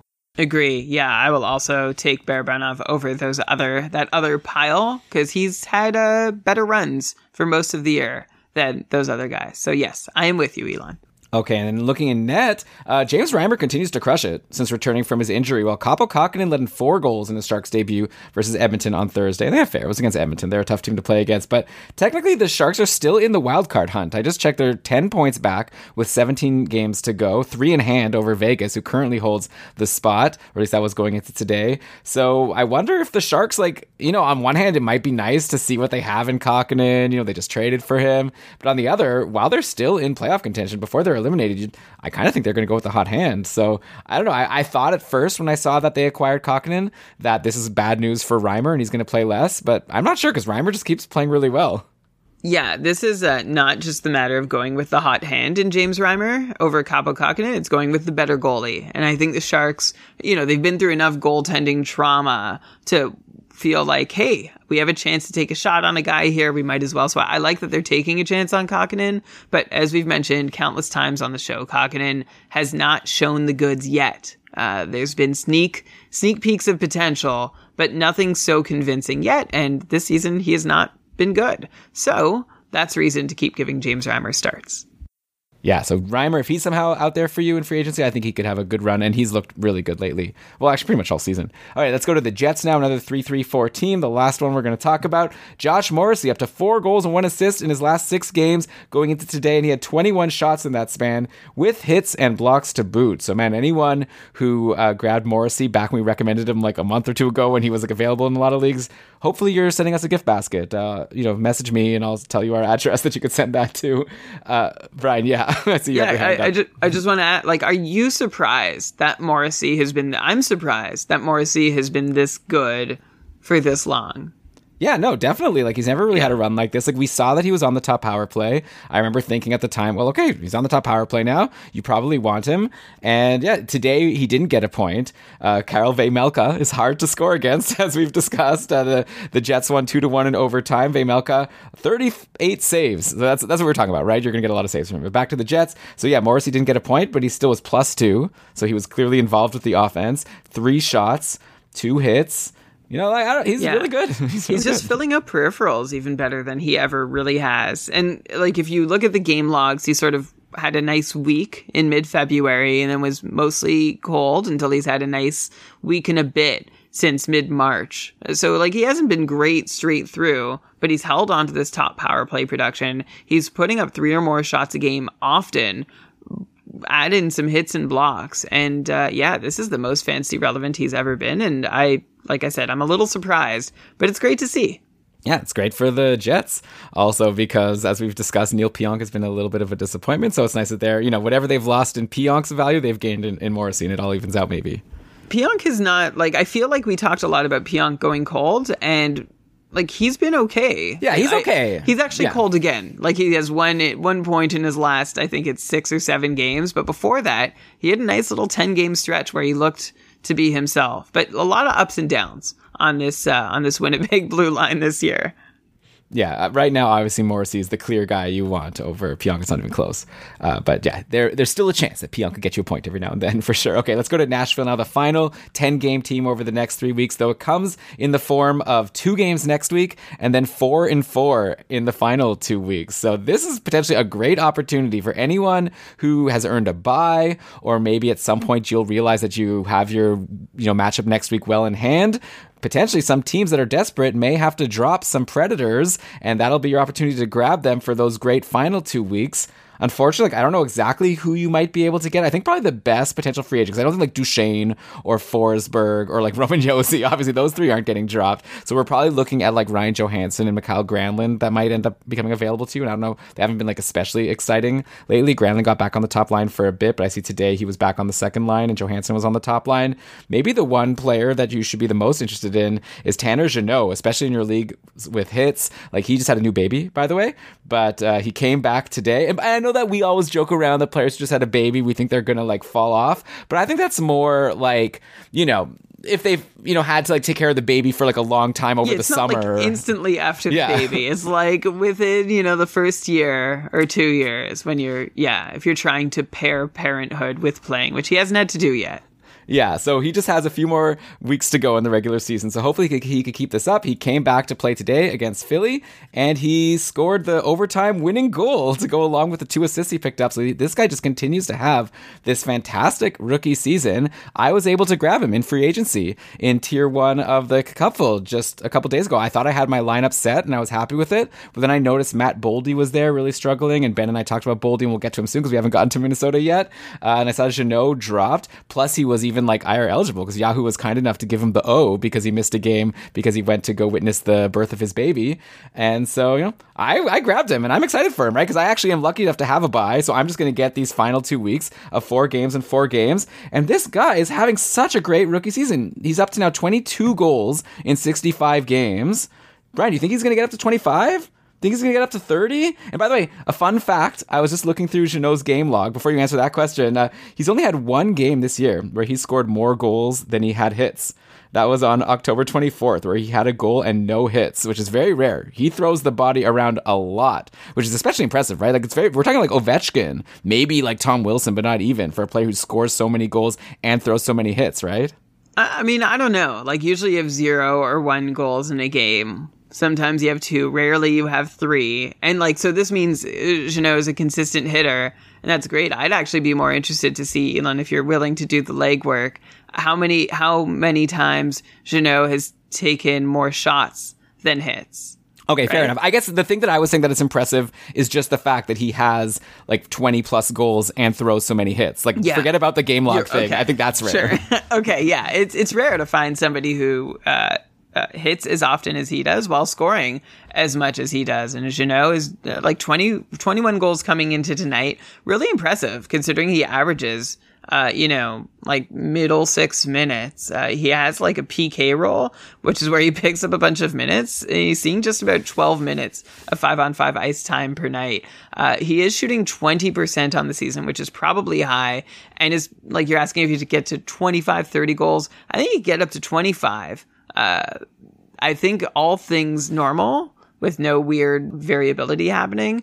Jeannot is the sort of guy who could get you a goal like every three or four games because he only takes one and a half shots per game on average. Um, so that's, uh, you know, 105 shots this year for Jeannot, 231 hits. So there's a ratio for you to consider as well. Uh, it's great. 22 goals in 65 games. I would expect 25 goals. I wouldn't expect 30, but I'm open to him getting on a run and getting, you know, landing somewhere between 25 and 30. A great season, a great guy to have. I don't know. I think he's going to be overvalued next year, if you're asking me, which I, I don't think you have. But the rest of the season, I think he's a, a fun guy to take a swing on as a guy who's uh, who's hitting a lot, especially if there's value for that. Just don't count on a lot of shots, and we don't know yet if he can keep up a 20% shooting percentage.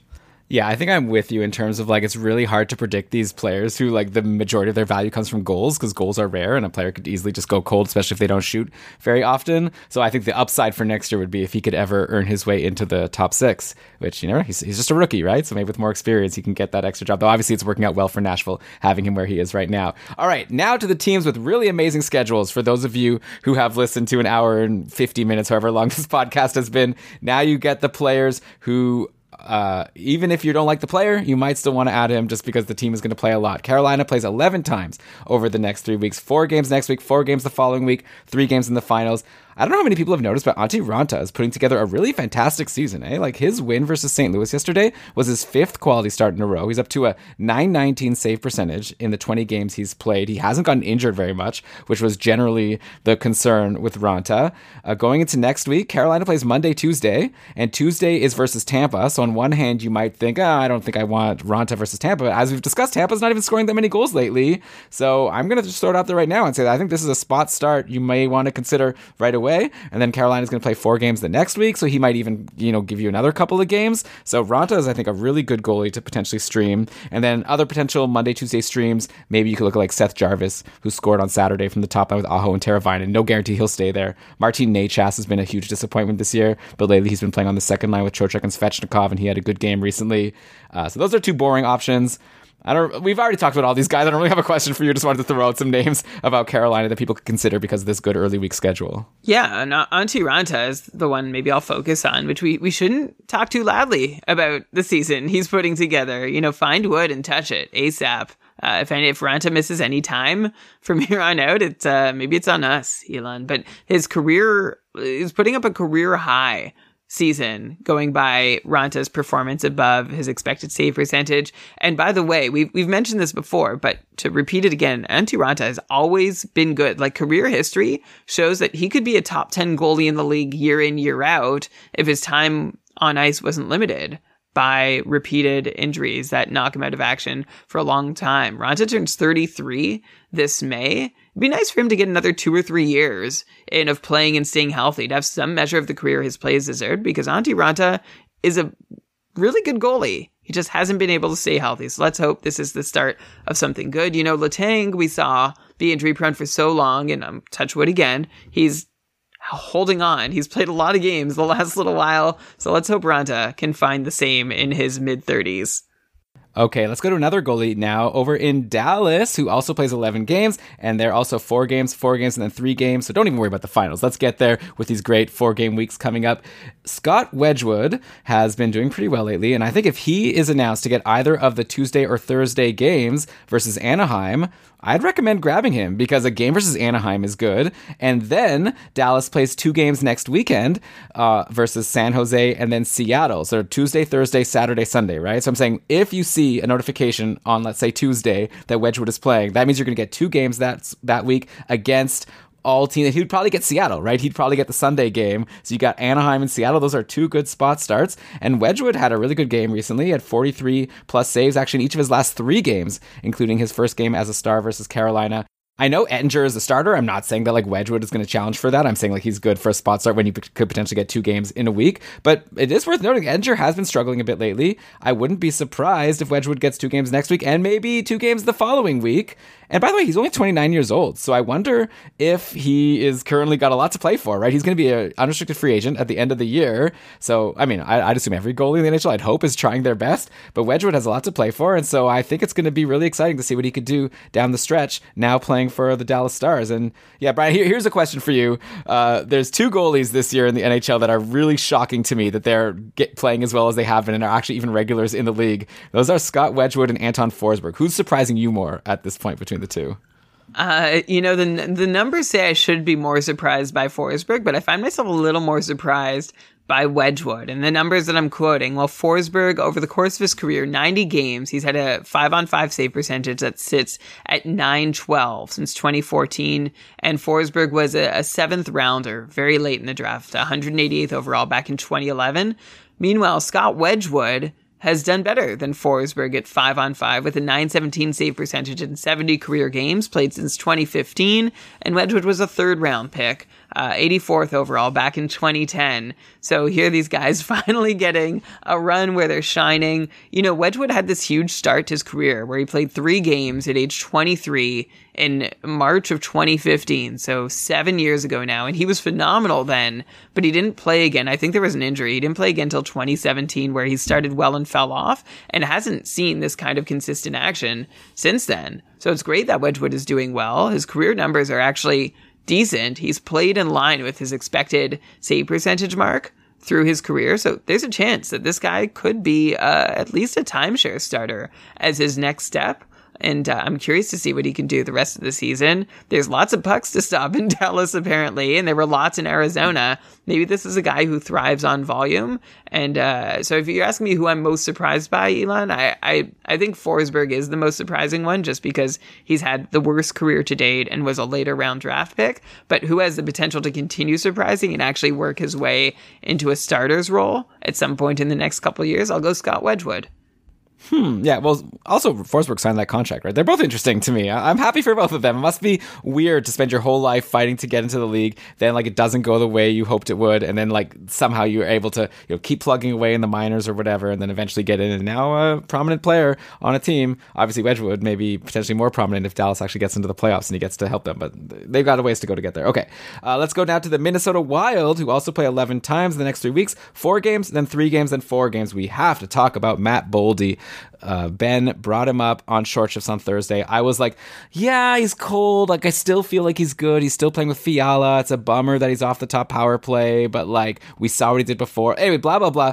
Another pointless game for him on Saturday. Another pointless game for him today. So we're looking at like one point in what? Like his last 10, 11? Like, Matt Boldy is super cold. His ice time is low. I think we're approaching snoozer territory, right? Like, I think he's probably going to have a great career. Uh, and I know I said on short shifts that I would still hold on, but then I went back on it and I tweeted about it. I wanted to be honest with people. like, I didn't want people to like, you know, think that I wasn't following what I said. But yeah, I looked into it. I ended up dropping him for Tanner Jeannot, which I'm I'm fine with right now. And you know, today is another example of, of why I did it, right? Because Jeannot got himself three points and Boldy another quiet game. Really disappointing because he was looking like an ad of the season, you know, uh, just a couple weeks ago. He was. This has been a fall from grace after a skyrocket to must roster. Uh, Boldy's pointless in five going into today. Only six shots combined in those five games. His time on ice down to line three minutes, playing only 12 or 13 minutes a night. So this is not a great place for Boldy to be. It's hard to endorse him. I believe he could blow up again anytime. Uh, but he is a snoozer for the moment, which is a guy who you have on your roster because you think he's doing well and you don't need to keep close tabs on him, but actually you do. Uh, by the way, Kevin Fiala still humming along. Gaudreau, Freddie Gaudreau still hit or miss. Um, but uh, yeah, Boldy is not presently a must roster during the fantasy playoffs, and I, I think he still could be at some point, more so than Gaudreau. Uh, who would you rather have, actually, Elan? Freddie Gaudreau or Matt Boldy? Uh, I don't know. Probably You're bored Boldy. by both of them. Yeah, okay. someone who's doing more. I'd rather Fiala if you could have him. Well, yeah, of course. We'd all rather Fiala. We'd all rather have some more Fiala in our lives. Okay. Uh, next up, let's go to the Islanders. Four games and three games and four games coming up. Nothing's really changed since we covered them last. Anders Lee and Brock Nelson are still red hot lately. They've even been bringing their lineman Anthony Beauvillier with them for a couple good games recently.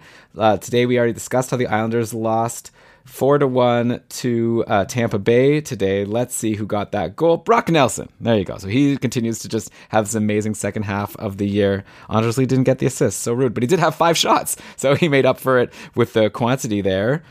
Meanwhile, Matt Barzal continues to play on a line with Parise and Wahlstrom, or maybe today it changed. I guess I could give you the update, but the the main story here is that Matt Barzal is becoming kind of boring. He's not like at Matt Boldy territory, but he's you know starting to approach it in terms of someone you're expecting to do something for you, and he continues to be quiet. So yeah, today's game, Barzal played on a line with yeah Wahlstrom and Parise, which aren't great line mates. Like maybe one day Wahlstrom will be great, and at one point in the past Parise was great, but currently I'm not too excited about Wahlstrom or Parise. Now, with this pointless game today, I'm counting just two assists in Barzal's last five games. No shots today, also, I think.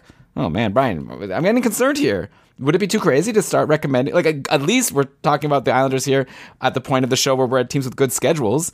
So, if you're going to be patient with someone, you're probably going to want to do that with Matt Barzal because he's Yeah. been a superstar in the league for a while, but not great. Yeah, no shots today. Only 14 minutes and 58 seconds of ice time. It's not actu- good. Yeah, that is a trend, by the way. Uh, Matt Barzal's low ice time. It- remember, he missed six games not long ago. Since returning, uh, now five points in 10 games. And coming into today, he was averaging, he's probably averaging closer to 16 minutes now versus the, the 18 and a half minutes before he was injured. That's a two and a half minute difference in average ice time. So maybe Barzal is still a little ginger here. He's still shooting for the most part, still taking face-offs, but I wonder if he's not at 100%. What's crazy is that the Isles are basically eliminated from the playoffs, and I wonder if that has anything to do with this and Barzal playing less. Uh, the Isles are the only team out of the playoff picture with a goal differential close to zero. Uh, coming into today, the Isles were at a negative one goal differential. Every other team out of the playoffs picture in the East is between a negative 30 and negative 77 goal differential. So it's been a rough year for the Isles, just not getting what they deserve necessarily, but also having just a, like, also kind of getting what they deserve. But this is less reason to push Barzal. Um, I'd be a little concerned if I rostered him, but I don't think I'm about to drop him. I think you have to be patient, although a couple more games. If he's playing 14 to 16 minutes and there are better options producing and you're in dire straits, like he might fall into the Boeser category where he's someone who's hard to drop because you think he should be doing better. But if he's not, at some point you got to pull the plug. Yeah, it's it's crazy. I remember when we first started talking about Barzal's cold streak, and we were like, "Oh, and his line mates aren't that great." He's like now on what looks like the third line with Parise and Wahlstrom. We're like, "Well, no, but that's not the third line. Barzal's line is the top line, but now, now, like the deployment is looking like third or definitely not top line deployment. That's uh Brock Nelson and Anders Lee territory. So." Uh, really weird. I hope you're right and it's an injury. Not that I want him to be injured, but I just want to have a good excuse and not to have to try to explain why he's all of a sudden fell off. Uh, let's go now to the Toronto Maple Leafs, who play three times next week and then four times in the following two weeks. Mark Giordano has yet to point with his new team. He's been putting up the periffs like crazy. Three hits and two blocks versus New Jersey, flat five blocks versus Montreal. I see he had another five blocks today to go along with three hits, so that's great, but no shots. This guy's not shooting at all with the Leafs. So that's actually kind of concerning. I think I'd rather the fewer hits and blocks, but at least some shots on goal and the potential for points that he was putting up in Seattle. So I'm not sure at this point whether I have him in the couple. I'm not sure if I'm going to hold on or not. I still haven't decided. Uh, by the way, big opportunity for Petr Mrazek today because he, you know, he got waived. We saw that. Then he ended up coming back to the Leafs, I guess because Harri Sateri ended up going to Arizona. So the Leafs ended up bringing him back to the main roster after he cleared waivers. And he had a 3 2 win over the Devils on Wednesday. And I see he had a nice win today over Florida. So I don't know. All of a sudden, maybe this was like a wake up call from Mrazek, and maybe he is someone that you want to take a shot on again. I'd still be a little nervous, but I think you have to you have to take a shot on Petr Mrazek, especially like he just beat Florida. I think I saw this is Florida's like second regulation loss to a divisional opponent all season long or something like that. Someone needs to check that. It was just a tweet I saw in passing during the show, so I might have gotten some part of it wrong. But Petr Mrazek, you you got to go. If he was dropped, I actually tried to get him today, and I had some roster issues that made it not possible for me, unfortunately. But uh, if he's sitting in free agency, you go get him right now because Erik Källgren did stumble a little, as we might have expected, and Sateri isn't coming. So Mrazek has probably got to be the guy. And it would be weird if he needed to be waived and his career like basically threatened for him to find the focus and drive to succeed. But hey, maybe that's uh, that's just another chip on his shoulder to motivate him. So you got to go out and get Mrazek for as long as Campbell is out. Like, how can you not at this point? Maybe he'll be a drop, but you have to. You have to try him. Yeah, I mean, I get what you're saying. I'm just nervous, right? Because like we're at the point now where if he blows up, that could like hurt you, you know. And he doesn't strike me as someone like I'm, I'm a little more nervous than him than like Vejmelka maybe at this point. But maybe that's more me and not a Mrazek thing. Like, yeah, definitely there's a high upside here, right? The Leafs are a good team. If he's going to be their starter until Campbell comes back, there is word that Campbell is like starting to progress. But yeah, I mean, yeah, I, I, I can't disagree with you that Mrazek is someone you have to probably go for. But I'm just saying I'm nervous. Of course, that's what Mrazek has done to us. Yeah, he's traumatized me too much. Uh, okay, two more teams to go. Buffalo plays 12 times and St. Louis plays 12 times. That's talking 4 4 4, the best you can get. Over in Buffalo, I think we've got ourselves a killer playoff fantasy ad here. This is the perfect recipe. You need to you got a team with the best possible schedule over the next 3 weeks with only one line that produces. It doesn't produce all the time, but it's one line that produces at somewhat consistently, and there's one member of that line that has mysteriously gone cold, which maybe has led to him getting dropped in some leagues. I'm talking about Alex Tuch and his one goal and two assists over his last 10 games. I'm seeing that Buffalo played today against we talked about this earlier in the show, right? Against the Rangers, where Vatrano and Copp got all those points. What did Alex Tuch do? No points. I'm surprised. Like, so I, I guess you'll answer if like this cold streak is super sustainable, but he's still top line. He's still top power play. Um, but he's now only rostered in you know, like fewer than 25% of leagues. So with this great playoff schedule and this great deployment, I think he's someone I take a shot on, even though he's cold. Yeah, you got to go get Alex Tuch if he's out there in your league. This is a top line player who emerged that way pretty much immediately once he got his opportunity after never having gotten it in Vegas, which we talked about often. Like he could have top line potential, but he's never had the shot. Now he is, and he's taking advantage. Yes, Alex Tuch is cold, but that's because going into today, he was only getting in on a quarter of the goals scored at five on five over this cold stretch. And that's like he's probably going to more likely be in on three quarters. That's a stat that will regress to a higher number. Also, uh, Buffalo's shooting only 7% with him on the ice. There are fewer goals for him to assist on. And Tuch himself has no goals on 20 shots in this run when I think normally you'd have a couple there. So yeah, if you have him, hold him. And if he's been dropped by someone impatient, Buffalo has this great playoff schedule, and Alex Tuch is their best player. Well, I guess Tage Thompson is actually making a case too. He's been amazing also. So there's a couple great value guys on Buffalo, but I imagine Tuch is the one more likely to be available to you, in which case you should jump on him yeah, like Skinner and Thompson, also great. I just don't think they're available. Tuch someone, yeah, who might be, and I agree with you. And it's even good to hear that you're giving all these, you know, bad luck reasons. He's on the ice when the team is scoring, just happens to not be getting an assist, bad shooting luck. It's uh, like all the like this is what we do at Keeping Karlsson. We find these gems. It's easy for us to tell you to grab someone who's scoring a lot of points take our advice. I'm pretty confident that Alex Tuch is going to be good for you, especially even if he's still a little cold. If he only gets two points, that's probably still better than what you'll get out of someone who only plays three times, right, in a week. You know, because anyways, you, you got what I'm saying. All right, the other team is the St. Louis Blues, who plays four, four, and four. I think we know the book on the Blues at this point. On Thursday, Ben and I talked about Perron running hot. On Saturday was the Buchnevich and Thomas line that both had, you know, that did well, and both of those guys had multi-point games in the six-three loss to the Isles. To me, to me, this is how the Blues work. It's obvious. If you have any of like O'Reilly, Perron, Schenn, Kyrou, Tarasenko, Buchnevich, Thomas, and if they have a four game week, like they have each of the next three weeks, you're gonna get like probably two good games, maybe more. But like if they have a couple bad games, like if Rob Thomas goes pointless in the first two games of the week, I like, don't even ask. Like, I'm telling you that my advice will be to still hold on because it's very likely that he'll then have two multi-point games to end the week. So that's my book on the Blues at this point. They like spread the offense around, so they're not always all hot every game, but it doesn't take long for one of these lines to do something. So you can let me know if you disagree.